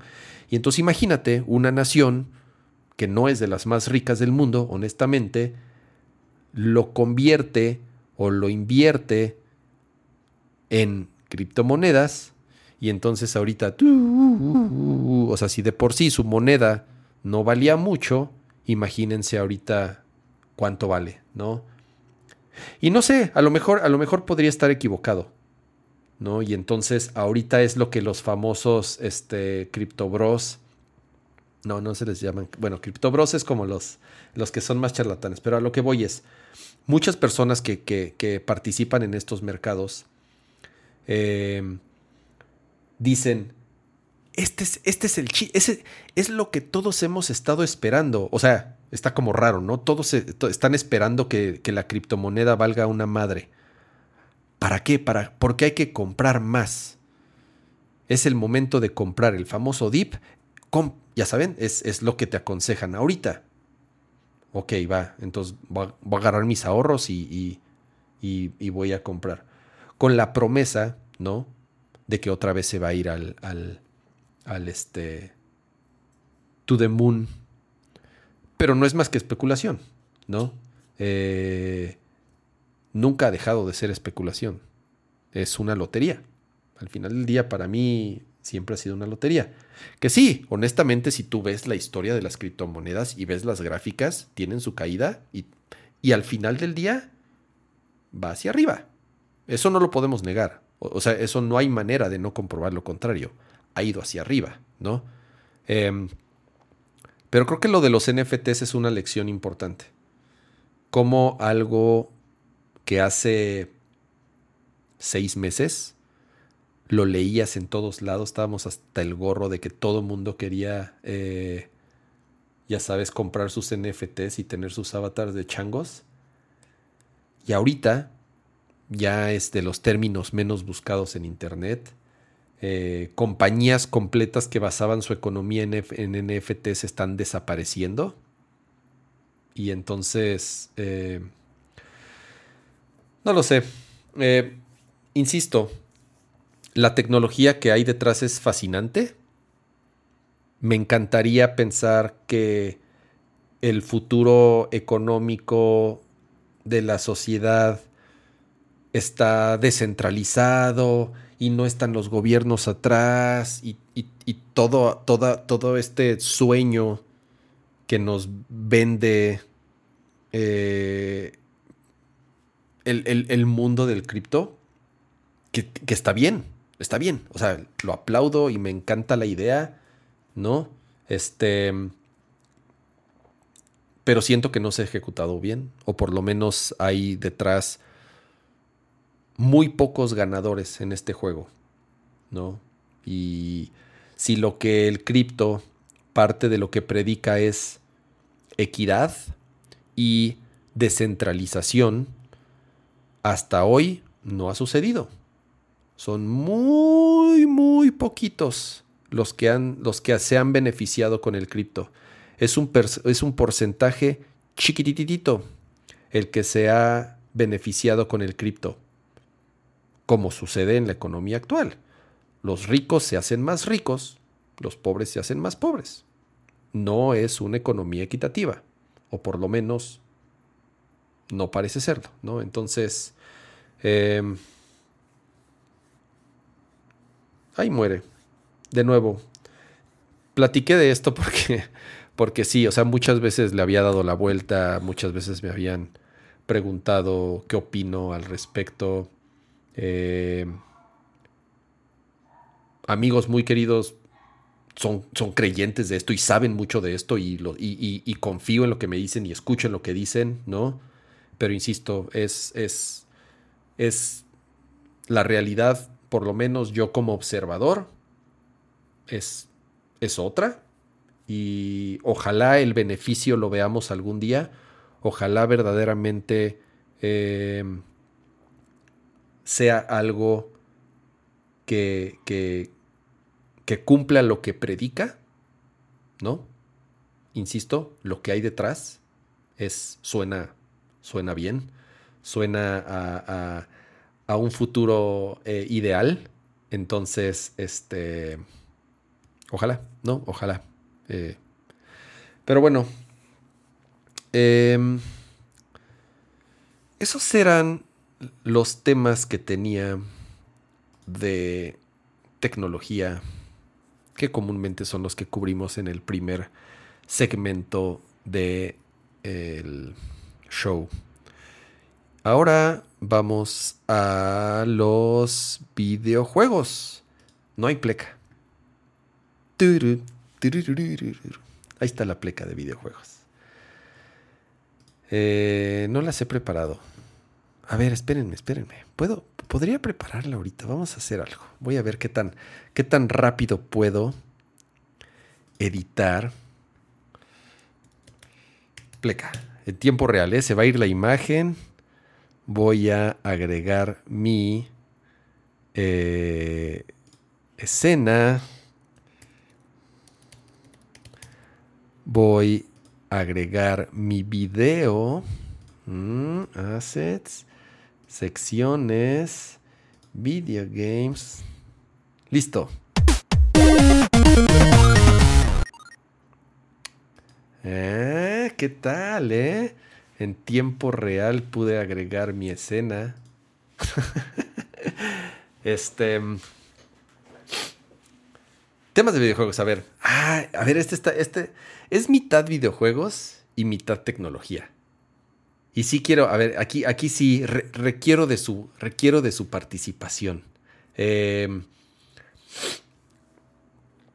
resulta, hay un, hay un post en Reddit ahorita que está haciendo mucho ruido, que llegó a varios sitios de noticias y uno de los que llegó fue eh, a PC Gaming, a PC Gamer, al, sitio de PC Gamer.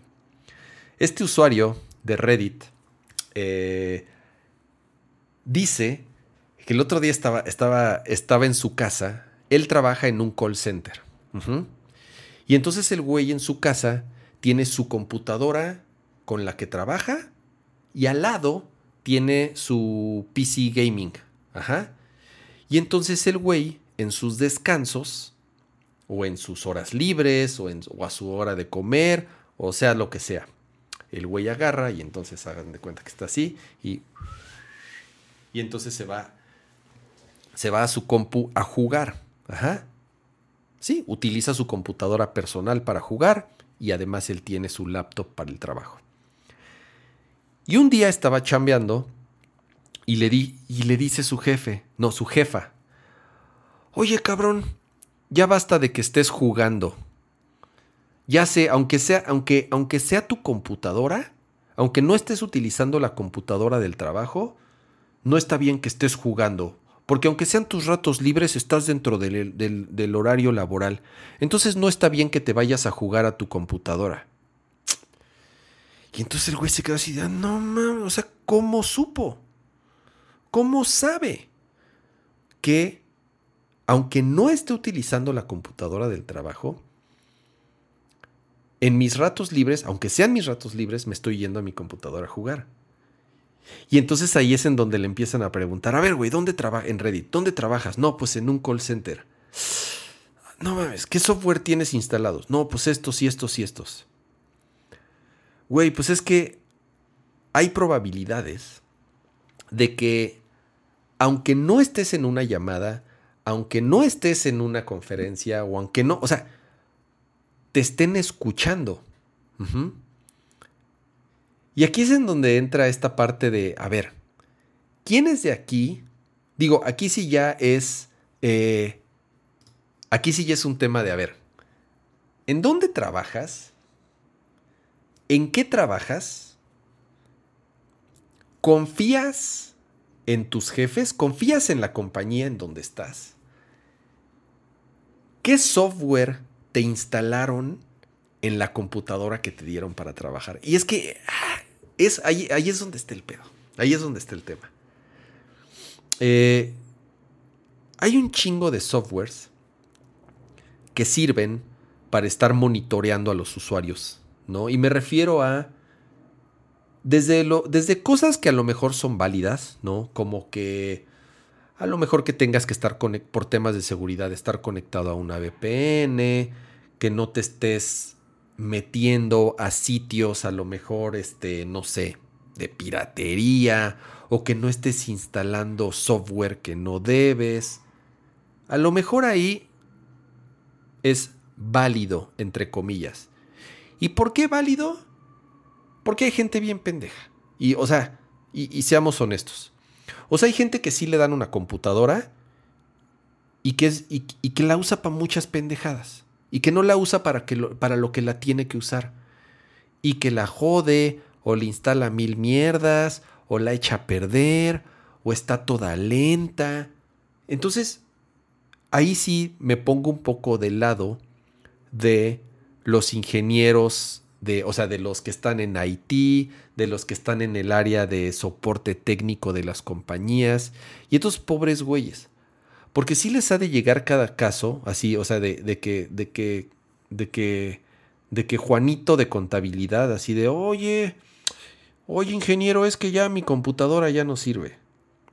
Y entonces le lleva la computadora y la ve y dice, ah, no mames, es que este güey así le, ya sabes, este, ¿y qué hiciste, güey? No, pues es que me, me, me, instalé un juego que me dijo que me dijo mi sobrino que instalara y así, o sea, y llenan la computadora de mierda y media. A, ver, entonces los entiendo, ¿no? Entonces, eso es por un lado. Pero por otro lado, y ahí, y lo difícil es pintar la línea, ¿no? O sea, cómo, cómo pintas esa línea. Eh, ¿Hasta dónde está permitido el control? No, no, sé si llamarle control o el monitoreo. ¿En qué, ¿Y en qué momento se vuelve espionaje? ¿En qué momento se vuelve eh, invasión a la privacidad? ¿En qué momento se vuelve hasta un delito? ¿No? O sea, incluso podría ser un delito. Claro que podría ser un delito. Eh, hay, hay, hay software de todo tipo. Keyloggers. Eh, software que registra todos los sitios que visitas. Eh, aplicaciones que guardan todos los mensajes que envías y que recibes. Hay aplicaciones, o sea, de verdad he leído casos en donde, en donde si no estás moviendo el mouse a ese grado, si no estás moviendo el mouse, les avisa así de, a ver, este güey no está moviendo el mouse. Seguro está echando la hueva. O seguramente lleva dos horas este, haciendo caca en el baño, haciéndose pendejo. Ya sabes, o sea, a ese grado, güey. Em,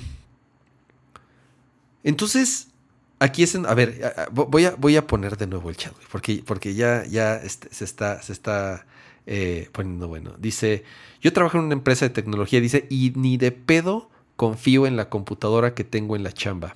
Dice, hasta la tengo conectada a otro router.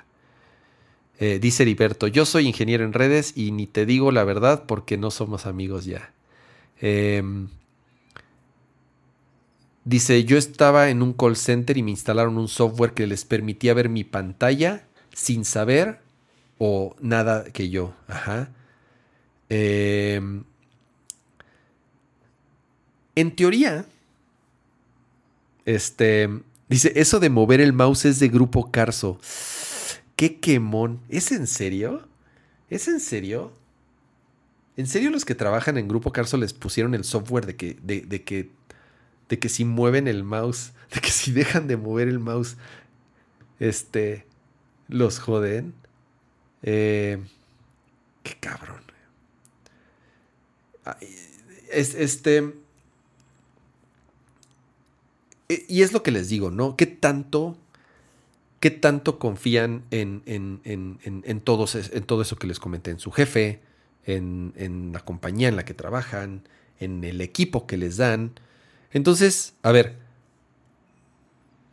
creo que muchos de los que estamos aquí eh, tenemos nociones básicas o incluso avanzadas de tecnología, de privacidad, de cuidado de tus datos, ¿no? Entonces, a ver. Número uno, jamás de los jamases se les ocurra así de, oye, pues estoy, pues es mi computadora de la chamba, pero qué hueva estar contestando mi teléfono. Voy a instalarle mi WhatsApp a la computadora. Ni madres, jamás. Cuando, cuando conectan su iPhone a una computadora y dicen, eh, te sale, por lo menos en tu, en tu teléfono te dice, oye, conectaste tu teléfono a esta computadora. ¿Confías en esta computadora para acceder a tus datos en el teléfono? Ahí a prender la lámpara. Bueno, por lo menos así es en iPhone. Cuando tú conectas el iPhone a una computadora, te pregunta el teléfono, oye, a ver, lo conectaste a una computadora, ¿confías en esta computadora? Y ahí le dices, ni madres que confío en esta computadora, ¿ok? Entonces, ni madres que confías en esta computadora. Revisar sus cuentas personales, responder sus mensajes, o sea, eviten, creo que de nuevo, creo que sobra decir esto, ¿no? Em, eviten utilizar sus cuentas personales, sus correos personales, sus sistemas de mensajería personales en la computadora del trabajo, ¿no? Sobre todo cuando les entregan una PC, porque además en PC es más común. En Mac, honestamente, en Mac es un poquito más difícil. Sí se puede, no estoy diciendo que no se puede, pero el sistema operativo es más restrictivo.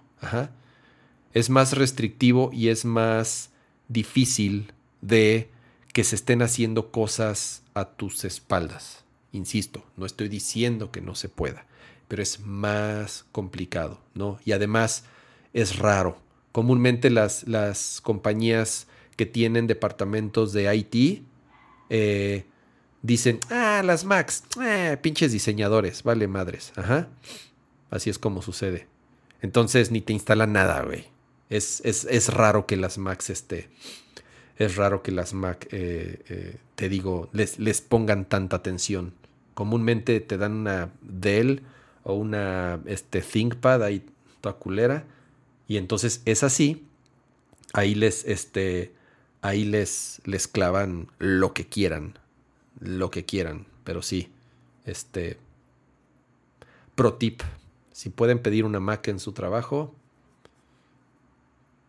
yo no sé por qué se castigan usando Windows, pero bueno. Em, está buena la nota, la verdad, este, está cabrón, ¿no? Eh, insisto que aunque según él tenía la, la computadora, perdón. Agüita.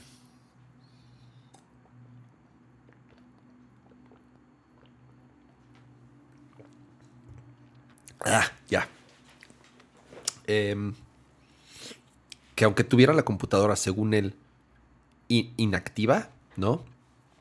Em, lo escuchaban, o al parecer lo escuchaban, sino como sabían, ¿no? Y entonces no nada más escuchaban cuando jugaba, escuchaban todo, ¿no? Entonces, tal cual, cierren su computadora cuando no estén, este, cuando no estén este, trabajando, cuando no le estén utilizando.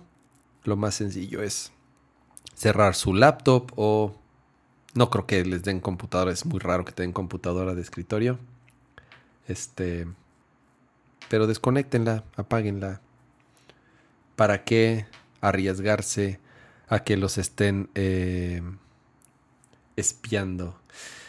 ¿Qué dice? Eh, el usuario Foro Nacional de Investigación en la Salud. ese es su nombre de usuario. Dice, yo trabajé en Grupo Ángeles y les poníamos un antivirus que en la consola podías ver la pantalla de las computadoras una por una. Dice, pero la verdad ni la usábamos porque nos traían en fría. Sí, claro, o sea, eh, un, un, un, este, un como Team Viewer, el famoso Team Viewer en donde tal cual te conectas a una computadora y puedes ver exactamente qué es qué es lo que, lo que estás haciendo, qué es lo que está haciendo ese usuario. Dice Dan Giesi, yo trabajo para un fintech famoso y nos monitorean todo. Nos tienen prohibido cerrar la Mac en hora laboral, incluso en la hora de comida. ¡Wow! ¡Wow! ¡Qué quemón! Eso está cañón. O sea, que no puede, o sea, que hasta... O sea, ¿por qué? ¿No? O sea, si estás en tu hora de comida si fuiste a hacer caca, si fuiste a la tienda, si fuiste a hacer lo que sea, que no puedas ni cerrar tu computadora. No, bueno. Dice Alex, yo a veces uso la lab para minar Ethereum. eh,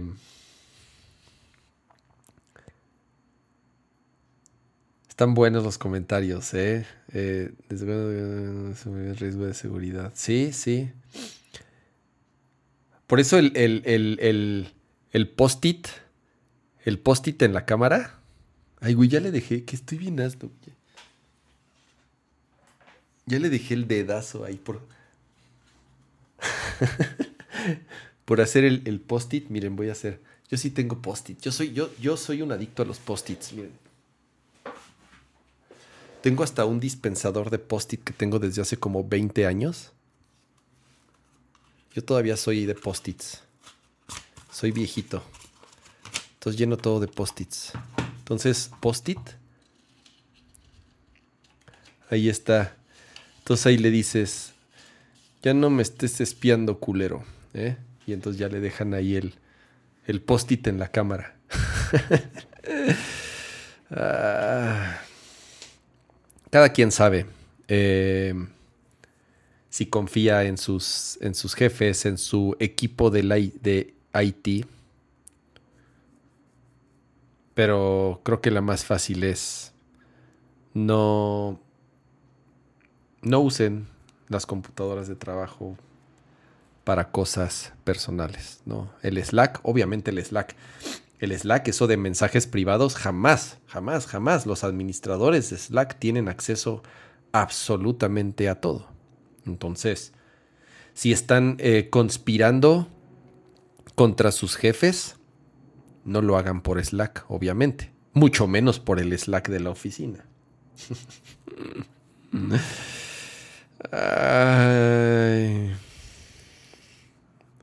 ¿Qué dice Tidelson? En el trabajo las lab tienen BitLocker para el que arranque de BIOS, contraseña y autenticación de dos pasos. Para arrancar la cochina computadora tardamos una eternidad. Sí. Eh, dice a la cámara del trabajo le pongo la cinta. Sí. También en los celulares te pueden espiar. Lo que hacen con los celulares es que les instalan, bueno, y estoy hablando de, iOS, les instalan profiles. Eh, los profiles son certificados, tal cual, que les instalan al teléfono, que puede incluir varias cosas, como restringir el uso, sobre todo para que no instales cosas. Eh, no estoy, o sea, lo que sí es seguro monitorean, por ejemplo, todo pasa comúnmente es que todas las conexiones pasan por un proxy o por una VPN.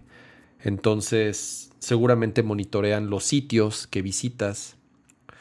No pueden leer tus mensajes, sobre todo de iMessage, porque esos sí están encriptados eh, de, ahora sí que, de lado a lado. Entonces, no. No, no, no es tan fácil, ¿no? Un teléfono definitivamente. Estoy hablando de iOS. En Android, como Android es un cochinero, pueden instalarle absolutamente lo que quieran a un Android y ahí sí ni te enteras. Pueden instalar keyloggers, pueden instalar... Eh, hay aplicaciones que están tomando screenshots de la pantalla todo el tiempo y las están subiendo a un servidor. Eh, están todo el tiempo pueden monitorear y grabar tus llamadas. En Android pueden hacer lo que quieran. ¿Por qué? Porque es la naturaleza del sistema operativo. Eh, puedes instalar lo que se te hinche la gana y ni te enteras, ¿no? Entonces, pues aguas también, ¿no? Entonces, obviamente, ojo, nada más, ¿no? Sean, sean cuidadosos con, con, con los equipos que les dan en sus trabajos. Patrick, te amo, cama. Abrazo, Patrick. Igual, igual. Espero estés de vuelta pronto aquí en el, en el show. Eh, Qué bonito tema que nos estén espiando, ¿verdad? Yo no, honestamente, digo, siendo honestos, yo no tengo, afortunadamente, así, no, sí, creo que donde, donde trabajo es una empresa seria y creo que, no sé, a lo mejor monitorear que no esté, visitemos sitios riesgosos a lo mucho. Y eso es cuando estás conectado a la VPN. No lo sé. Em, dice, yo trabajo en Telmex. Dice Noé, trabajo en Telmex. Eh, soy técnico de planta exterior y nos hacen usar una aplicación para el trabajo que toma la ubicación cada cierto tiempo. Como el teléfono es mío, le tengo el fake GPS. ah, está chingón. Ya todos tendrán este métodos para poder darle la vuelta o para mitigar por lo menos un poquito eh, el spyware que traen sus computadoras.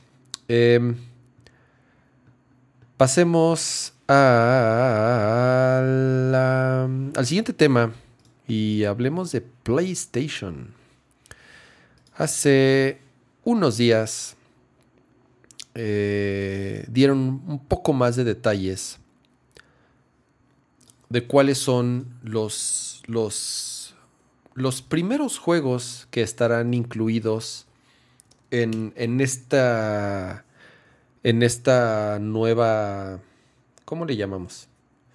En estos nuevos paquetes de PS Plus. Acuérdense que van a lanzar nuevos paquetes de PS Plus. Ahorita hay va a haber tres distintos niveles con distintos beneficios, unos con juegos clásicos, otros con juegos de PlayStation 4 y PlayStation 5, incluso hay otro ahí que en donde vas a tener acceso a, juegos en la nube, sobre todo de plataformas en las que no, no, no quieren o no pueden emular. Eh, estamos hablando en particular del, del PlayStation 3.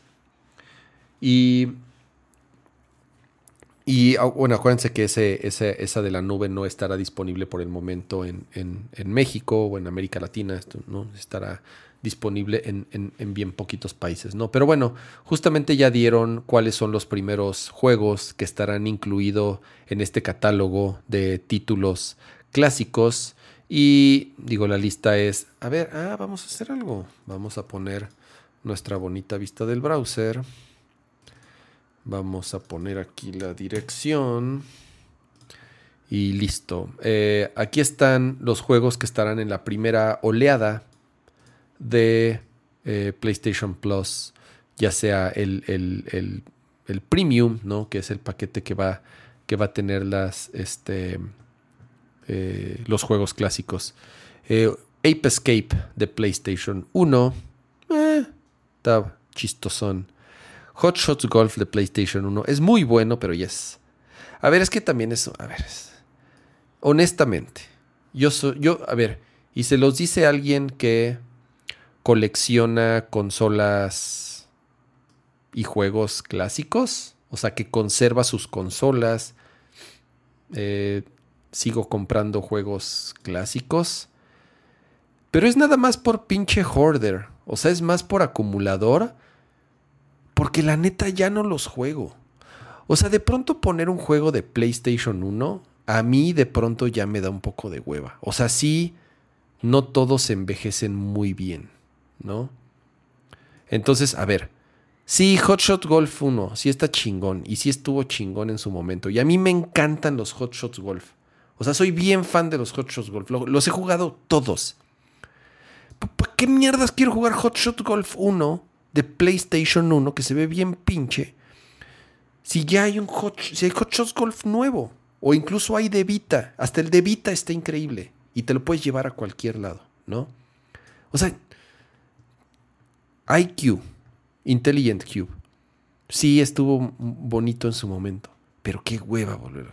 A ver, y así nos podemos ir, ¿no? Y yo sé, a ver, y yo sé que hay personas que y es válido, ¿no? A lo mejor el, hecho de que estén estos juegos base, es súper importante para temas de preservación. Y eso es algo que siempre yo he defendido. Y, siempre se los he dicho que eh, lo más estúpido que puede hacer una compañía es matar las tiendas digitales y matar el acceso a las librerías de juegos digitales, ¿no? Como lo va a hacer Nintendo, ¿no? Ahorita con, con, el 10 y 3DS. Como estuvo a nada de hacerlo Sony con, con el PSP y el Vita y el, y el Play 3. Eh, sí, se, echaron para atrás y no, pero al final del día algún día las van a matar, ¿no? Es lo más estúpido que pueden hacer, ¿no? Entonces, em, qué chingón, qué bueno. O sea, está bien por ese lado en cuanto a la preservación de los juegos. Pero fuera de eso, o sea, qué hueva, boludo. O sea, Jumping Flash, Mr. Driller. A ver, mira, con Siphon Filter tengo sentimientos encontrados. Siphon Filter es de mis. Está en mi top 5 de juegos de PlayStation 1. Siphon Filter es un juegazo si nunca lo jugaron. Eh, el 2 está buenísimo, pero el 1 en particular es, es, es, es, es un juego increíble. Pero honestamente se ve bien culero ya. O sea, no sé si lo volvería a jugar, porque seguramente el control está horrible. Ya saben.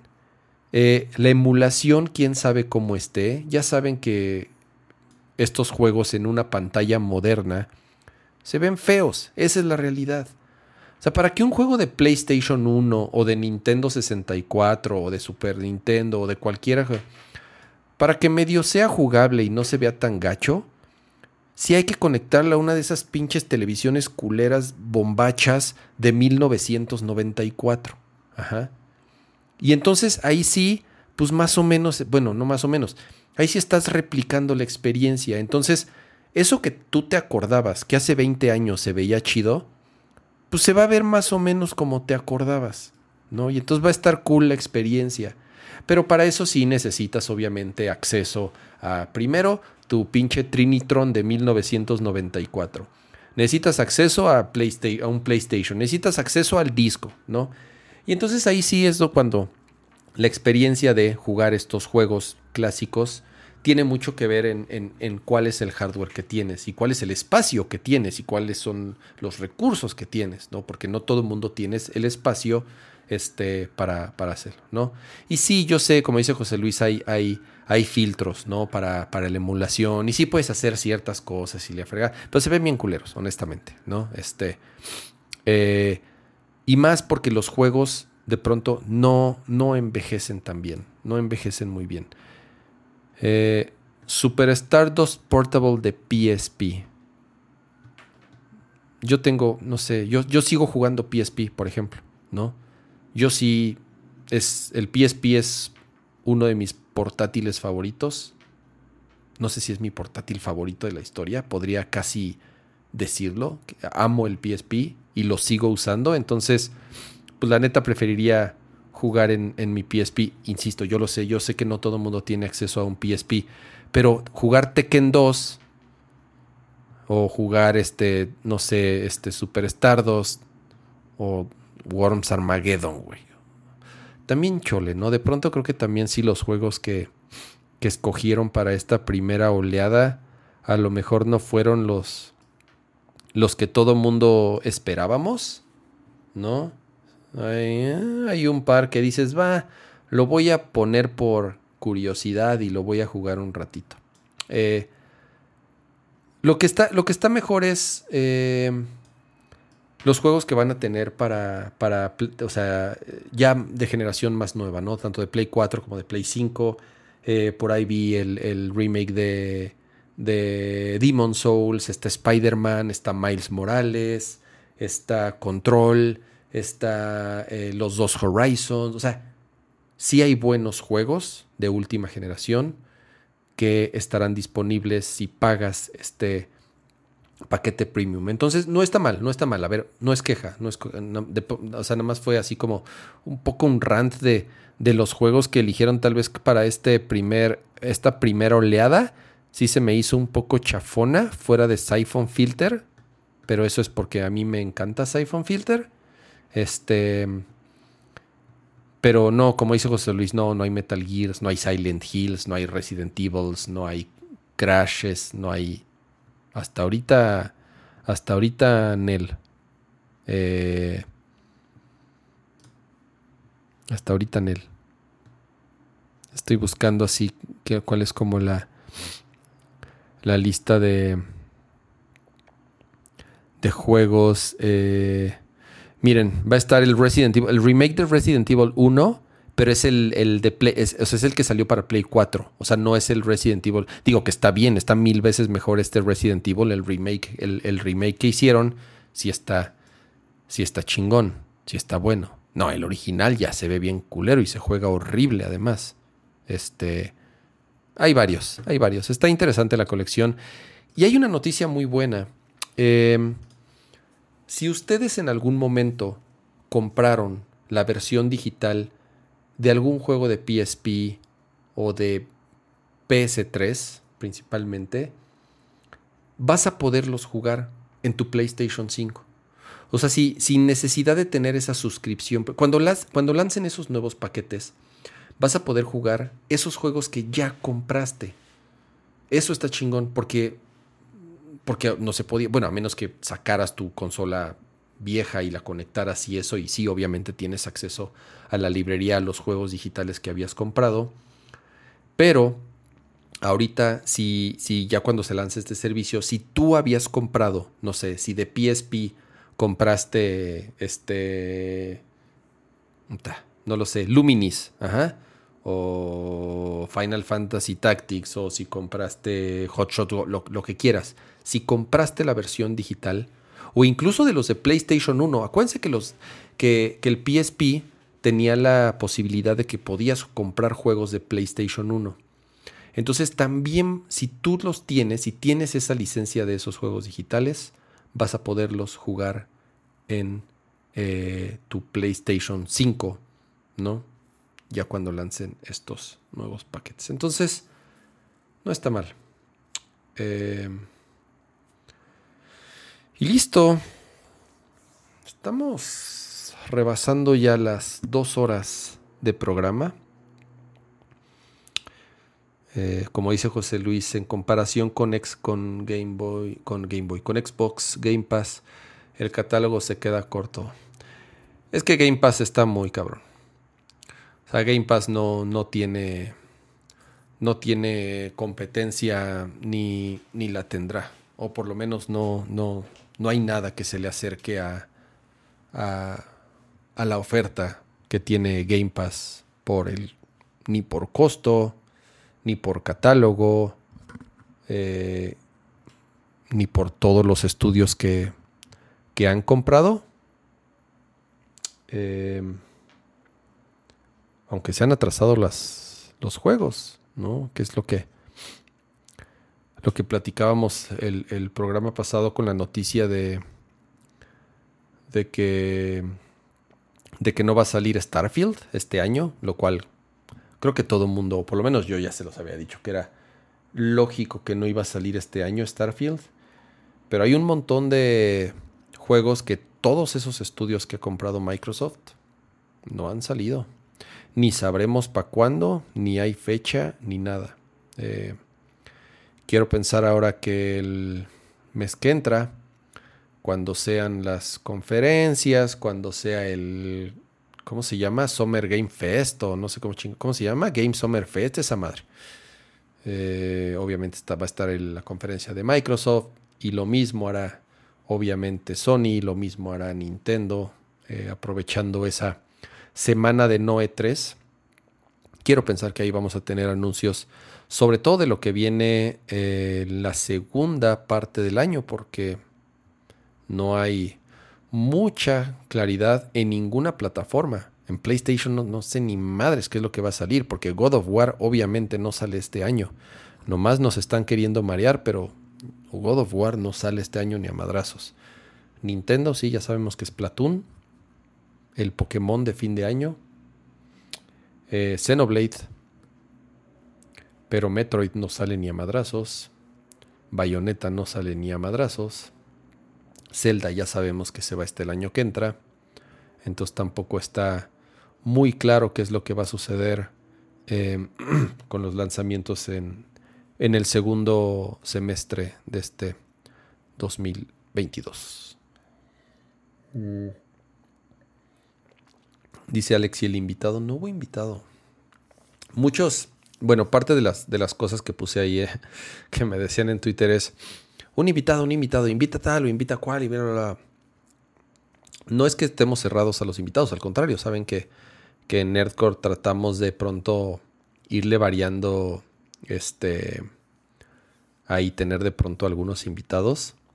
Pero este, este yo lo quería hacer yo solito. Es, es mío, solo mío. Quería ver qué tal salía.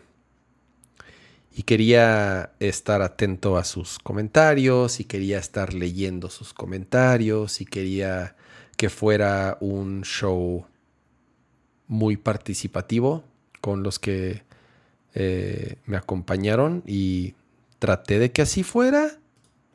Espero, espero así haya sido a los 300, arriba de 300 personas que estamos justamente ahorita aquí en el, en el programa.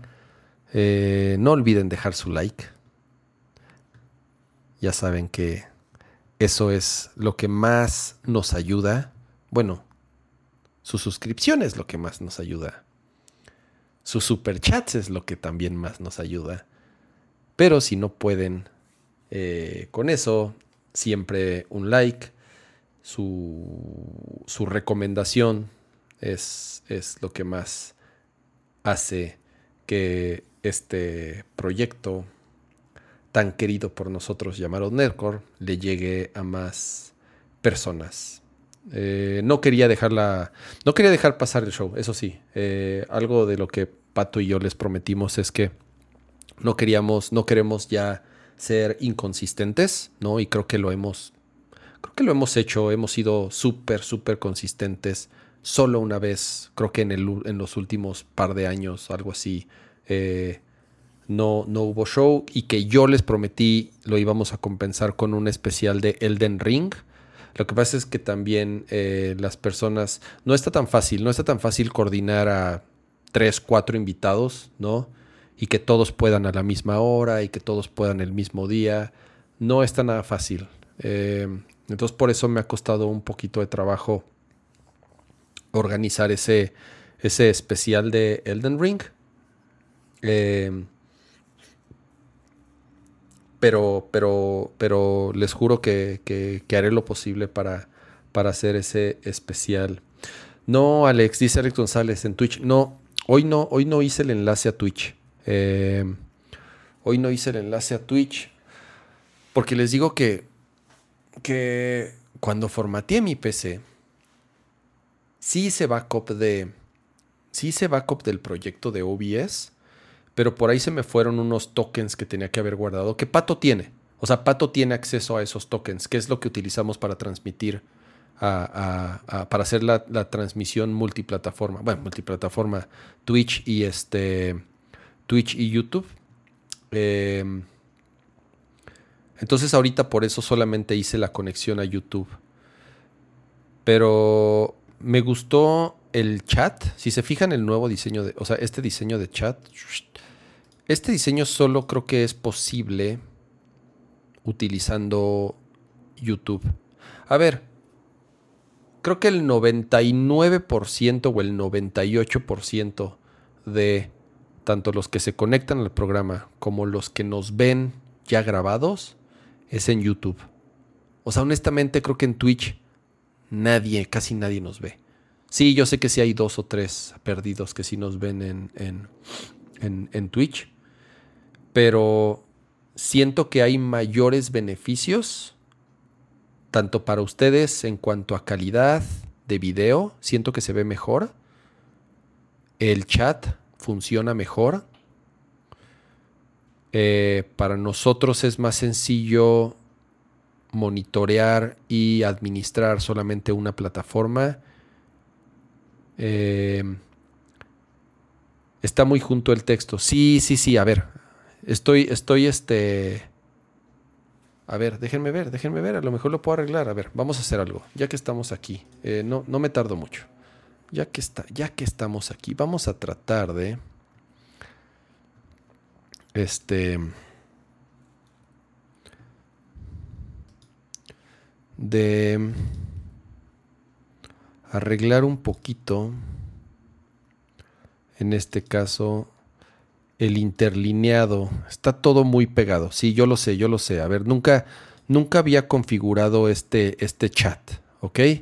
Entonces aguanten vara y déjenme hacer este ajuste rápido. Vamos a ver, vamos a ver si se ve mejor. A ver si no la cago y se borra todo. Vamos a ver. Ay, güey. Ah, miren qué tal. A ver, va a tardar, eh, ahorita va a tardar un poquito en que vean el, el cambio. Pero ya hay un mayor interlineado. Eh, ya se ve un poco mejor. Creo que todavía puedo tunearlo un poco más.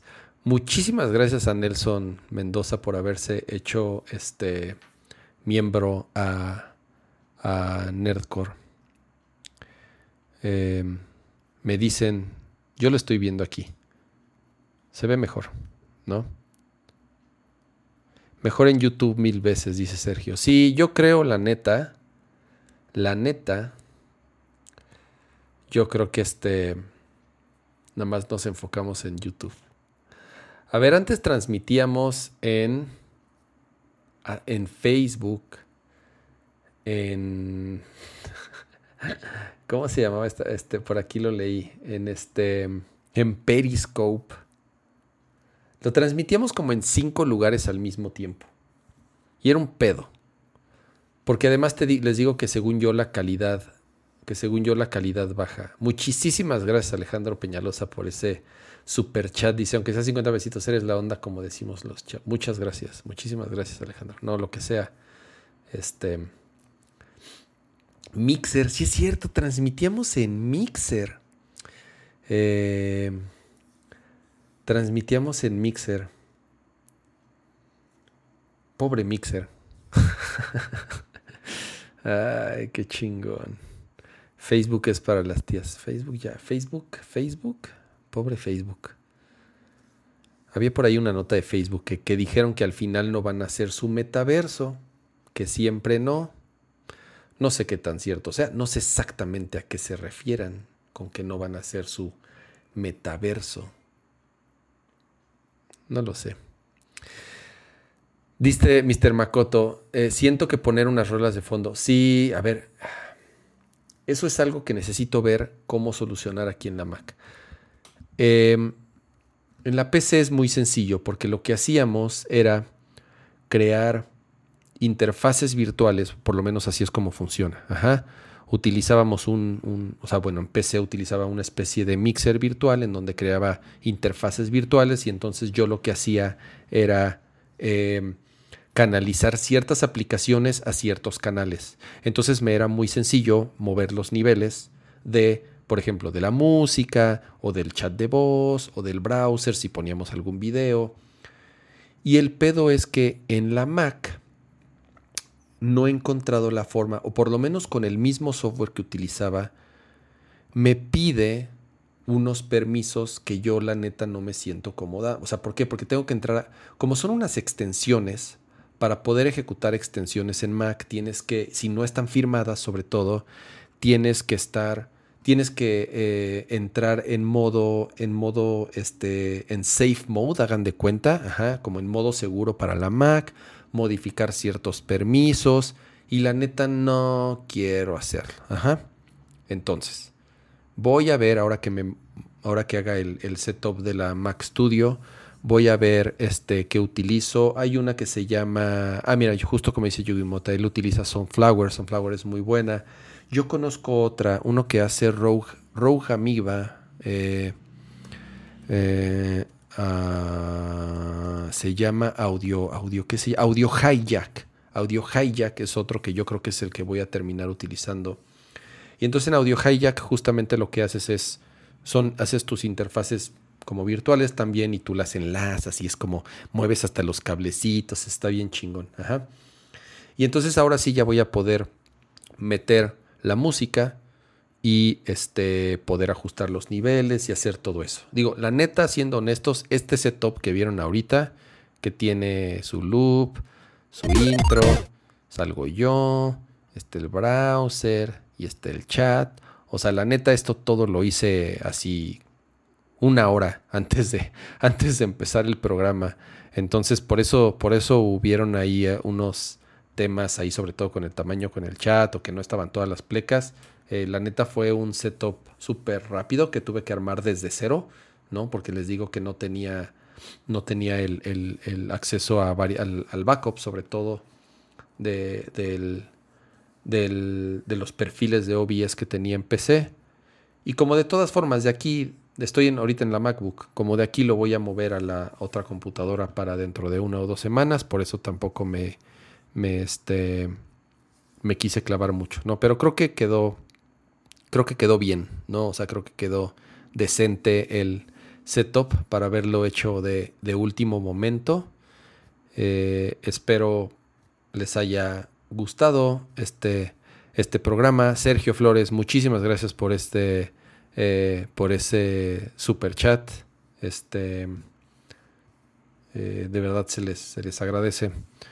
Eh, les decía, ojalá les haya gustado esta edición Forever Alone. Hubiera hecho, a ver, déjenme ver. a, ver a ver si voy aquí al loop. A ver. Ah, ¿qué hice? ¿Qué hice? What? ¿Qué hice? A ver.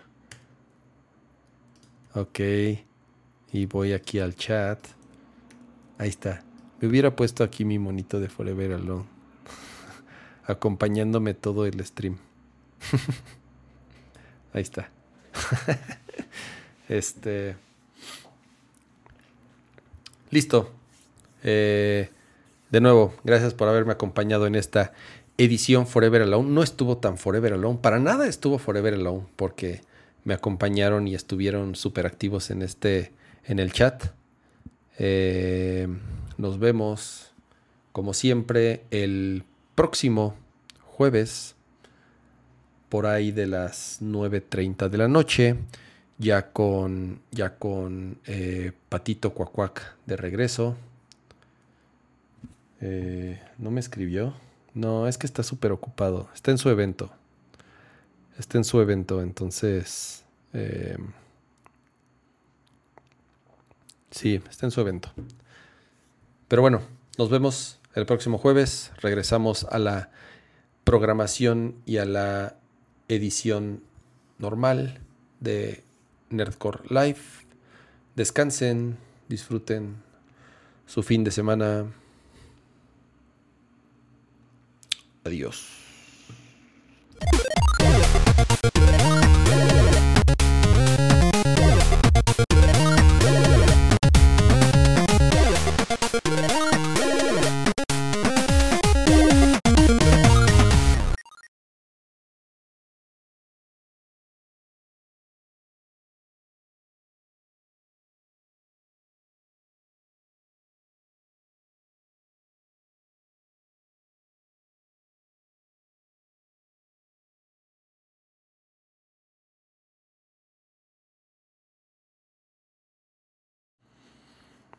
¿Qué tal mis animaciones en tiempo real?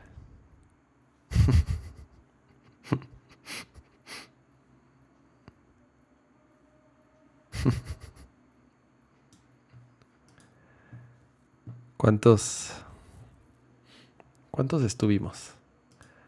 Voy a ver, voy a ver cuántos estuvimos, a ver. Em, hay por aquí un software.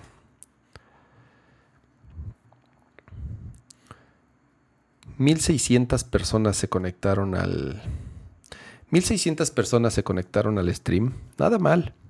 Nada mal. No simultáneos, obviamente. Pero 1600 personas. Eh, el pico fue de 300 339. Creo que ese fue el pico. 300. A ver, 340.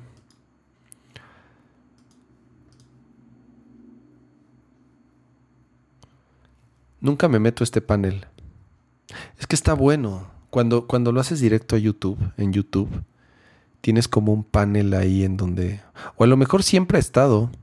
Y nunca me había fijado. Como, no, como nunca me había metido al, a las estadísticas de la transmisión en vivo, entonces nunca me había fijado en las gráficas. Pero estuvo bien. O sea, creo que, digo, más de 1600 visitas y, y casi siempre estuvieron más de 300 personas conectadas. No estuvo mal. After, dicen. No sé de qué puede hacer el after. Ya se me acabaron los temas. No tengo más temas de los que yo había apuntado. Además ya es pasada la medianoche. Y mañana hay que trabajar. Y los niños van a la escuela. Ustedes porque no tienen hijos. bueno, no sé, seguro sí hay muchos que sí. No. Pero se despiertan muy temprano.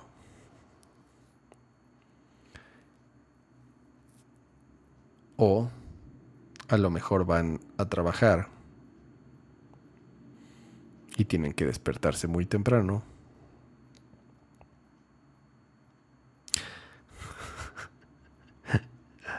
Abogada Julka. Juraba que era broma eso de abogada Julka. Pensé que... Pensé que eso de abogada Julka era como... Como lo de... ¿Qué meme hicieron de... Una de esas traducciones españolas. No me acuerdo. Uno que estaba muy divertido que de verdad eran de esos de que no, no parecía, parecía que no, o sea, no sabía si era en serio o era broma. Creo que era de un juego. No me acuerdo de qué juego. Una traducción española. Este. Pero. Cuando vi eso de abogada Julka, yo dije, ah, qué buen momazo. Pero no. Eso. Ah, el del bromas. Sí es cierto, el del bromas. No, el, el del bromas, el del bromas sí fue bromas. El del bromas sí fue bromas. Sí, exacto, es lo que está. El del bromas sí fue bromas. Que estuvo bien chingón. Ese es mi favorito. El bromas es mi favorito del mundo. Pero hubo otro de un juego. A ver si se acuerdan. Hubo uno de un juego. El del bromas es mejor. El de Sonic, sí es cierto. Em, pero sí, abogada Julka. Ah, el de Crash. El de Crash, era ese el de Crash. ¿Cómo le, cómo le decían al de Crash? ¿Cuál era Santi? Ya lo pusiste. Pero sí, abogada Julka es 100% real, no fake. Así le dicen en España, Julka. La Julka. En México, ¿cómo le dicen? ¿Cómo le dicen a She-Hulk en México? No tengo idea. ¿Cómo le dicen a She-Hulk en México? ¿Tiene una traducción? Eh, no sé. No, no, soy, ya como saben, no soy de cómics. Eh, Carlos el Topo que gira. Qué chingón. Eh, ese también es legendario. Entre el bromas, Carlos el Topo que gira está increíble. Eh, pero Julka abogada, Julka abogada es real. La mujer verde, le dicen aquí, mujer Hulk. ¿Sí? O sea, si compran un, un, cómic de esos que venden en México, eh, She-Hulk, dice en la portada, dice She-Hulk. Ahí está, She-Hulk. Sí, sí, ya me están diciendo en el chat. Dice She-Hulk. A ver, una de las pruebas que hice también con este stream es, cuando haces un stream en vivo, tú puedes ajustar en los settings si quieres que tenga poca latencia para que sea un poco más, para que haya más inmediatez en en lo que ustedes escriben en el chat y lo que yo estoy hablando. O sea, no hay, no hay tanto delay. No es en tiempo real, ¿no? Pero es, es, o sea, va muy parejito. Entonces yo lo que dije ahorita fue, a ver, yo quiero que se vea chingón. Entonces le moví ahí un setting que en vez de ser como en inmediato, o sea, que sea inmediatez, o sea, que sea lo más rápido posible, yo lo que subí es, le puse que tenga la latencia normal. Entonces, en la latencia, con, con este setting de la latencia normal, hay un poco más de delay. O sea, yo estoy, yo lo que estoy leyendo en el chat y lo que estoy hablando, bla, bla, bla. O sea, por eso de pronto si me tardo un poco en contestar o si hago una pregunta, sí, exactamente, como dice Juan Mares, hoy sentí más delay. Exacto, si acabo de leer tu comentario o si acabas de escuchar lo que acabo de decir después de que escribiste ese comentario, es porque hay más delay. Pero es en con el objetivo de que se vea mejor mi carita. Ajá. No sé qué tanta diferencia haya con streams anteriores. ¿ah? Entonces, díganme, a ver, ¿creen que sea mucho pedo? ¿Es mucho pedo el delay que hay ahorita? O sea, de lo que escriben y de lo que yo estoy hablando. ¿Y la calidad vale la pena? Sobre todo, a lo mejor aquí no se nota tanto, pero no sé, en el browser, ¿no? O en el chat, a lo mejor ahí es en donde se podría notar más la compresión.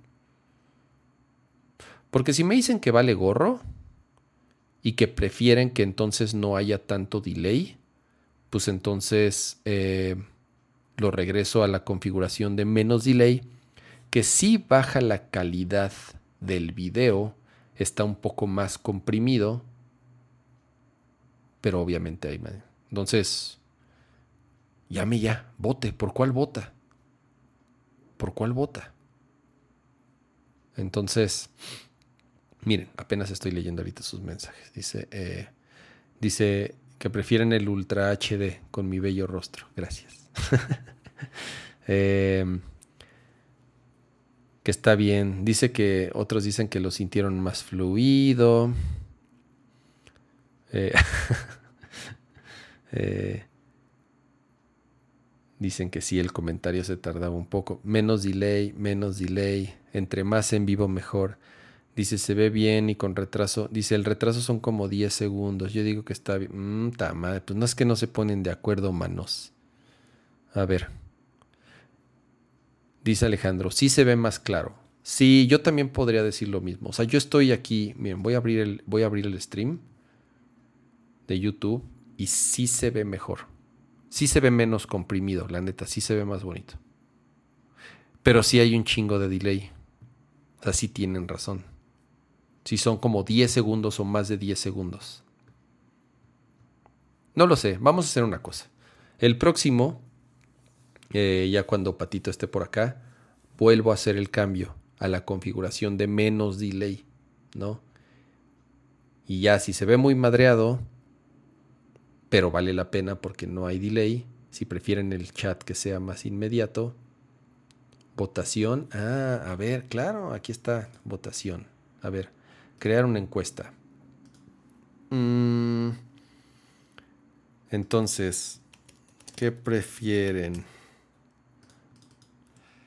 ¿Calidad o inmediatez o velocidad? Listo. Ya acabo de publicar la encuesta. y estamos hablando de, esto, o sea, de, de qué prefieren, si, si mayor calidad en el video con más delay o menos delay, pero obviamente con menos calidad, o por lo menos el, el este, la compresión un poquito mayor, más comprimido, pues. Eh, mensaje a las 021. No, creo que no hay ni un minuto de delay, Oscar. No creo que haya un minuto de, de delay. Es un, sería un chingo un minuto de delay. No creo que haya un minuto de delay. A lo mucho habrá 10, 15 segundos, yo creo. Eh, calidad, calidad. Ahí van los votos, ahí van. Digo, ya no estamos muchos conectados, ¿eh? Ya muchos, ya muchos se fueron. ¿Cuántos estamos? Ay, no, hay como, hay 200 personas. Vote, vote, vote. Sí, ¿por cuál vota?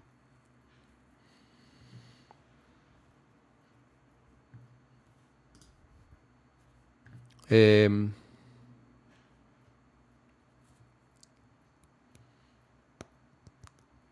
ahí va. Medio pareja la encuesta, ¿eh? O sea, así que digan, puta, arrasó una u otra respuesta. Nah, está muy parejo.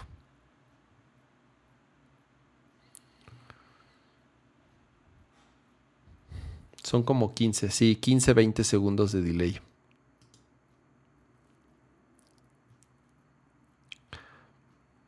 Va ganando calidad en el chat. Pero no por mucho.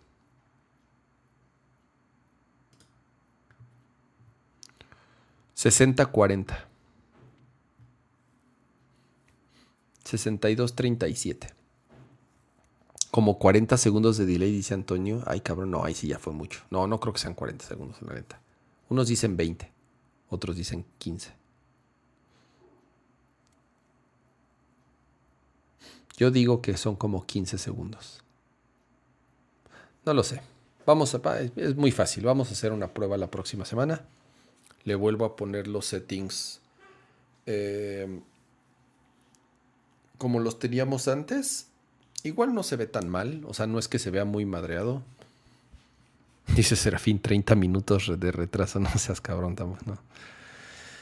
Eh, me preguntan, ¿mi escritorio es de Ikea? Sí, sí es de Ikea. Son tablones de Ikea. Están bien baratos. Y pueden, y hay de un chingo de colores y de tamaños. Y hay un chorro de patitas diferentes. Cuando hay, porque ese también es el pedo. O sea, siguen teniendo problemas de inventario. Entonces es un pedo encontrar las cosas porque porque no hay mucho. ¿Qué estoy jugando? Pregunta Francisco. Nada. No he jugado nada en dos semanas, tres semanas. justo estaba jugando en el... En esta madre. Ah, en mi, en mi pocket. Estaba jugando este Oracle of Seasons, el Legend of Zelda Oracle of Seasons que salió para Game Boy Color. Pero ya, o sea, lo, dejé. Bueno, no lo, no lo abandoné, pues, pero no, no he jugado. Y luego empecé a jugar este. Es, es muy bueno. El, el, Castlevania. ¿Este? ¿Cómo se llama? Area of Sorrow. Me parece. Me parece el mejor Castlevania. Area of Sorrow. Es buenísimo. Si pueden conseguir un. Ah, es que tengo el. No puse el, el, el que se ajuste. Pero bueno, Castlevania Area of Sorrow también he estado jugando Dice, ¿por qué lloro? No estoy llorando, estoy llorando. No, es este el que está llorando. Está llorando porque es Forever Alone. no, más bien ya. Ya este. Se me empieza a. me empieza a raspar un poquito la garganta de. De hablar. Hot Sale, iba a hablar del Hot Sale, sí es cierto. Iba a hablar del hot sale. Pero no sé qué recomendarles, la neta. A ver, pregúntenme rápido. ¿Piensan comprar algo en el hot sale? ¿Piensan... Eh, no sé, están pensando comprar una pantalla, comprar una consola de videojuegos, comprar una computadora, eh, comprar No lo sé. Em, ya me preguntaron varias veces de mi playera, de, Group Shark. No sé si se acuerdan, digo, obviamente los que me preguntan si se acuerdan de Group Shark. Pero esta la daban, es súper vieja, yo creo que tiene, no sé, 10 años más. Em, la daban cuando te suscribías al servicio, a los miembros eh, fundadores, a los primeritos que se lanzaron un, este, lanzaron una suscripción premium y los primeritos que se suscribieron los mandaron, nos mandaron esta playera y me encanta y la uso bien poquito, por eso después de 10 años sigue como nueva. Eh, Luke, perdón, desde hace rato me estabas preguntando, un iPad en 7 mil pesos, ¿qué iPad? ¿Air? ¿Air 2? ¿Air 3? Eh, hay muchas iPads. ¿Mini? ¿La mini nueva? Sí, porque si me dices que es un iPad 4, no, pues no te conviene en 7 mil. Pero si me dices que es una iPad mini nueva, pues sí, sí te conviene en 7000. Em, he probado los audífonos de Nothing, no, pero ya vi que los venden en México y están, pero ya se agotaron. Eh, los lanzaron en México, se agotaron de inmediato. Honestamente, ahorita no sé si todavía haya. Eh, me encanta el diseño, pero las reseñas no hablaron muy bien de esos audífonos. Entonces, Ah, honestamente no les recomendaría comprar los audífonos de Nothing porque son primera generación y es comúnmente cualquier cosa que sea primera generación medio falla. Em, dice Santi, yo quería un iPad RM1, pero mejor este año no gasto. Y sí, está bien. Eh, sobre todo si tienes un iPad, ya no es como... Eh, algo que haya que estar actualizando cada rato. ¿A qué se debe el hot sale? Pues a nada, a que la gente se vuelva loca y gaste el dinero que no tenga. A eso se debe el hot sale. Eh, nada, son mecanismos y campañas para activar la economía, activar el consumo, activar el uso de las tarjetas de crédito. Eh, eso es el hot sale. ya vi Doctor Strange. No, no he visto Doctor Strange. Espero verla este fin de semana. Audífonos Logitech Bluetooth para música. No. Los audífonos Bluetooth Logitech buenos son para juegos. O sea, los, los headsets que hay de Logitech para conectarlos a una computadora, sobre todo los inalámbricos, son muy buenos.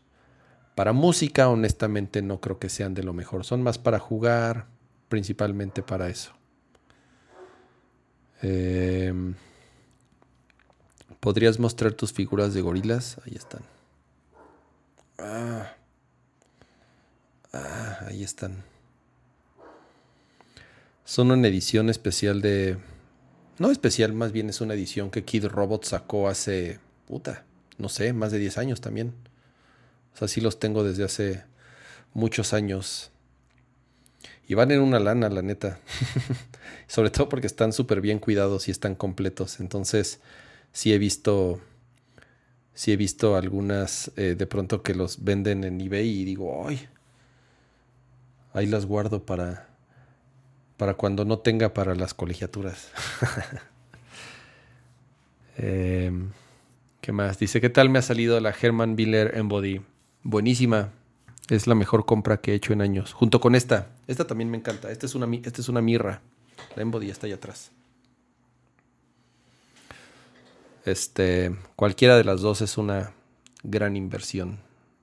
Compren una silla. Si les puedo hacer una recomendación del buen fin, es compren una silla. Y más que estamos, si son de los que están trabajando desde su casa y están aquí eh, 8, 9, 10 horas frente a una computadora, una buena silla. Su hemorroide lo va a agradecer. Eh, ¿Qué más dice? El, hot sales es para gastarse la PTU. Exacto, sí, es para ¿Dónde compraste las sillas? Herman Miller. Herman Miller vende directamente en México. Tienen una página. Busquen Herman Miller México y ahí hay un e-commerce y venden cualquiera de las dos, ahí las venden en, el sitio de, de Herman Miller. El pedo es el tiempo de entrega, que es como de... Bueno, si las tienen en stock es de inmediato, pero si no, se tarda como un chingo, como dos meses. Eh, el Palacio de Hierro también vende Herman Miller y a veces tienen en stock.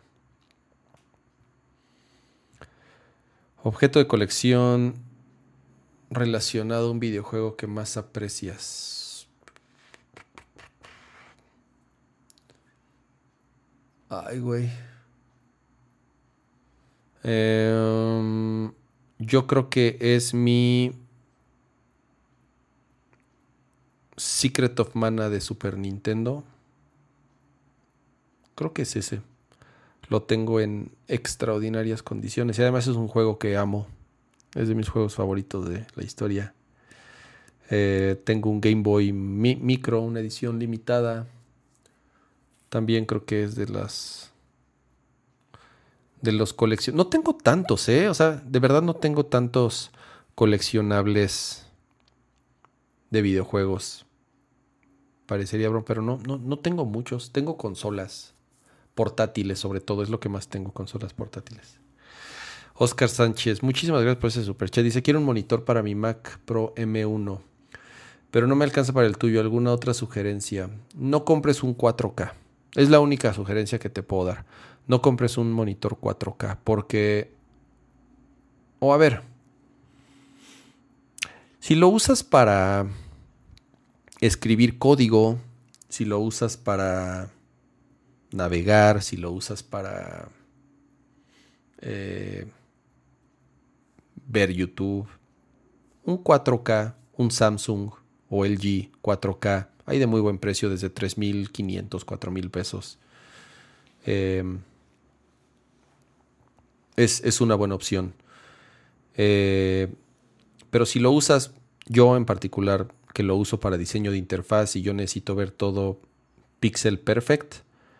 En vez de comprar un 4K, yo preferiría comprar un 1440p que sea high refresh rate, por lo menos de 120, 144 Hz, IPS para que tenga una buena calidad de color.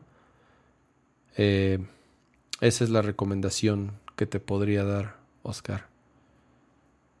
Eh, depende, eh, importa mucho el uso, ¿no? Porque si eres, si eres diseñador o para, para tu trabajo es importante eh, una reproducción de color fiel y que esté bien calibrado. Entonces ahí sí la recomendación va a ser un poco más compleja porque entonces tendrías que tendrías que combinar varios eh, factores eh, BenQ Mobius. BenQ Mobius. Déjame. Puta, déjame. Déjame buscarlo para ver los specs. Es un monitor de gaming. Entonces. O sea, si quieres un monitor de gaming es 1400. Es. Eh, bueno, es Full HD. Es 1080p. Ah, no, no te recomendaría comprar un monitor 1080p. Por lo menos. Bueno, o sea, que sea 1440p y, e, y que sea IPS para la que la reproducción de color sea buena. No, ese no lo compres, es 1080p. Eh, recomiendo usar Figma, dice José Luis. Sí, es. Si no tuviera Figma es como si me cortaran la mano. Figma se ha convertido en mi aplicación predilecta y en lo que más uso. Y si la sabes usar bien es como tener superpoderes de diseño. Para diseño de interfaz y de aplicaciones, que para eso es Figma. Lástima que es una web app. Es lo único que no me gusta de Figma, que no es una app nativa. Entonces si se va el internet te jodes. Y además pues consume mucho RAM porque corre en el browser. Entonces es lo único malo de Figma, que no es una app nativa. Pero fuera de eso, Eh, mi figura de Fire Emblem de Cornelia, ¿dónde la compré? en Amiami. En Amiami es un sitio que vende. Eh, es un sitio que vende figuras japonesas. Y lo compré, la compré en preventa hace un chingo de años. Y pues sí, ya no hay, ese es el tema, ¿no? Entonces, pues es lo malo de, esas, de esos juguetes, que si no la compras en ese momento, ya no hay. Pero sí la compré en a mí, a mí. Dice Clark que mi colección favorita, mi, objeto de colección es mi Engage. Ahí está mi Engage. Ahí está guardado, de verdad. Ah, dice Oscar, para código y ocasionalmente conectar mi Switch o PS4. Sí, no, con que no sea 1080p, que sea 1440p. Dice, mi compañía de trabajo le compraron una Mac Studio pero no alcanzó para el monitor. Entonces le hubieran comprado una iMac. Porque, porque la iMac tiene un chip M1, ¿no? Ya trae el monitor, que es 4.5K, o sea, reproduce la interfaz uno a uno, no hace ningún escalado raro, o sea, es pixel perfect. Y cuesta menos que la Mac Studio. Pero bueno, ya compraron la, ya compraron la Mac Studio, ni pedo. ¿Qué monitor sería lo acercado? Ok, si es para diseño, por lo que entiendo. si es para diseño, que sea igual, 1440p. Que no sea un 4K. Porque en el 4K se ve borroso. A mí no me gusta cómo se ve un monitor 4K en Mac. Prefiero un 1440p. ¿Te compraste la Mac Studio más choncha? No, me compré la base. La M1 Max de 32 GB de RAM y 512 en disco duro. Porque era la única que había, número uno. Y porque era la que quería también, honestamente. O sea, está incluso sobrada para lo que la, voy a utilizar. Y entonces preferí, en vez de tunearla o subirle specs, preferí utilizar esa lana y sí comprarme el Studio Display. Monitor ultra wide o de 34 ultra wide. Siempre. 34 pulgadas por la resolución, todo se ve. Los DPIs ya son muy altos por el tamaño, 34 pulgadas, entonces no se ve bien. Entonces mejor ultra wide. Mm, tenemos un mal personal de sistema y no dijo que no sirve para diseño porque tiene 16 en RAM. ¿Cómo funciona el RAM en la arquitectura M1 es muy distinto? Hay como, obviamente, no son prejuicios, pero bueno, eh, por cómo funciona el RAM en una arquitectura x86 o Intel, que es lo que estamos acostumbrados a usar, y cómo se administra el RAM en M1 y además en macOS es muy diferente. Entonces, parecería que 16 en RAM es poco, pero incluso la de 8 es más que suficiente para el 95% de las tareas que puede hacer cualquier persona.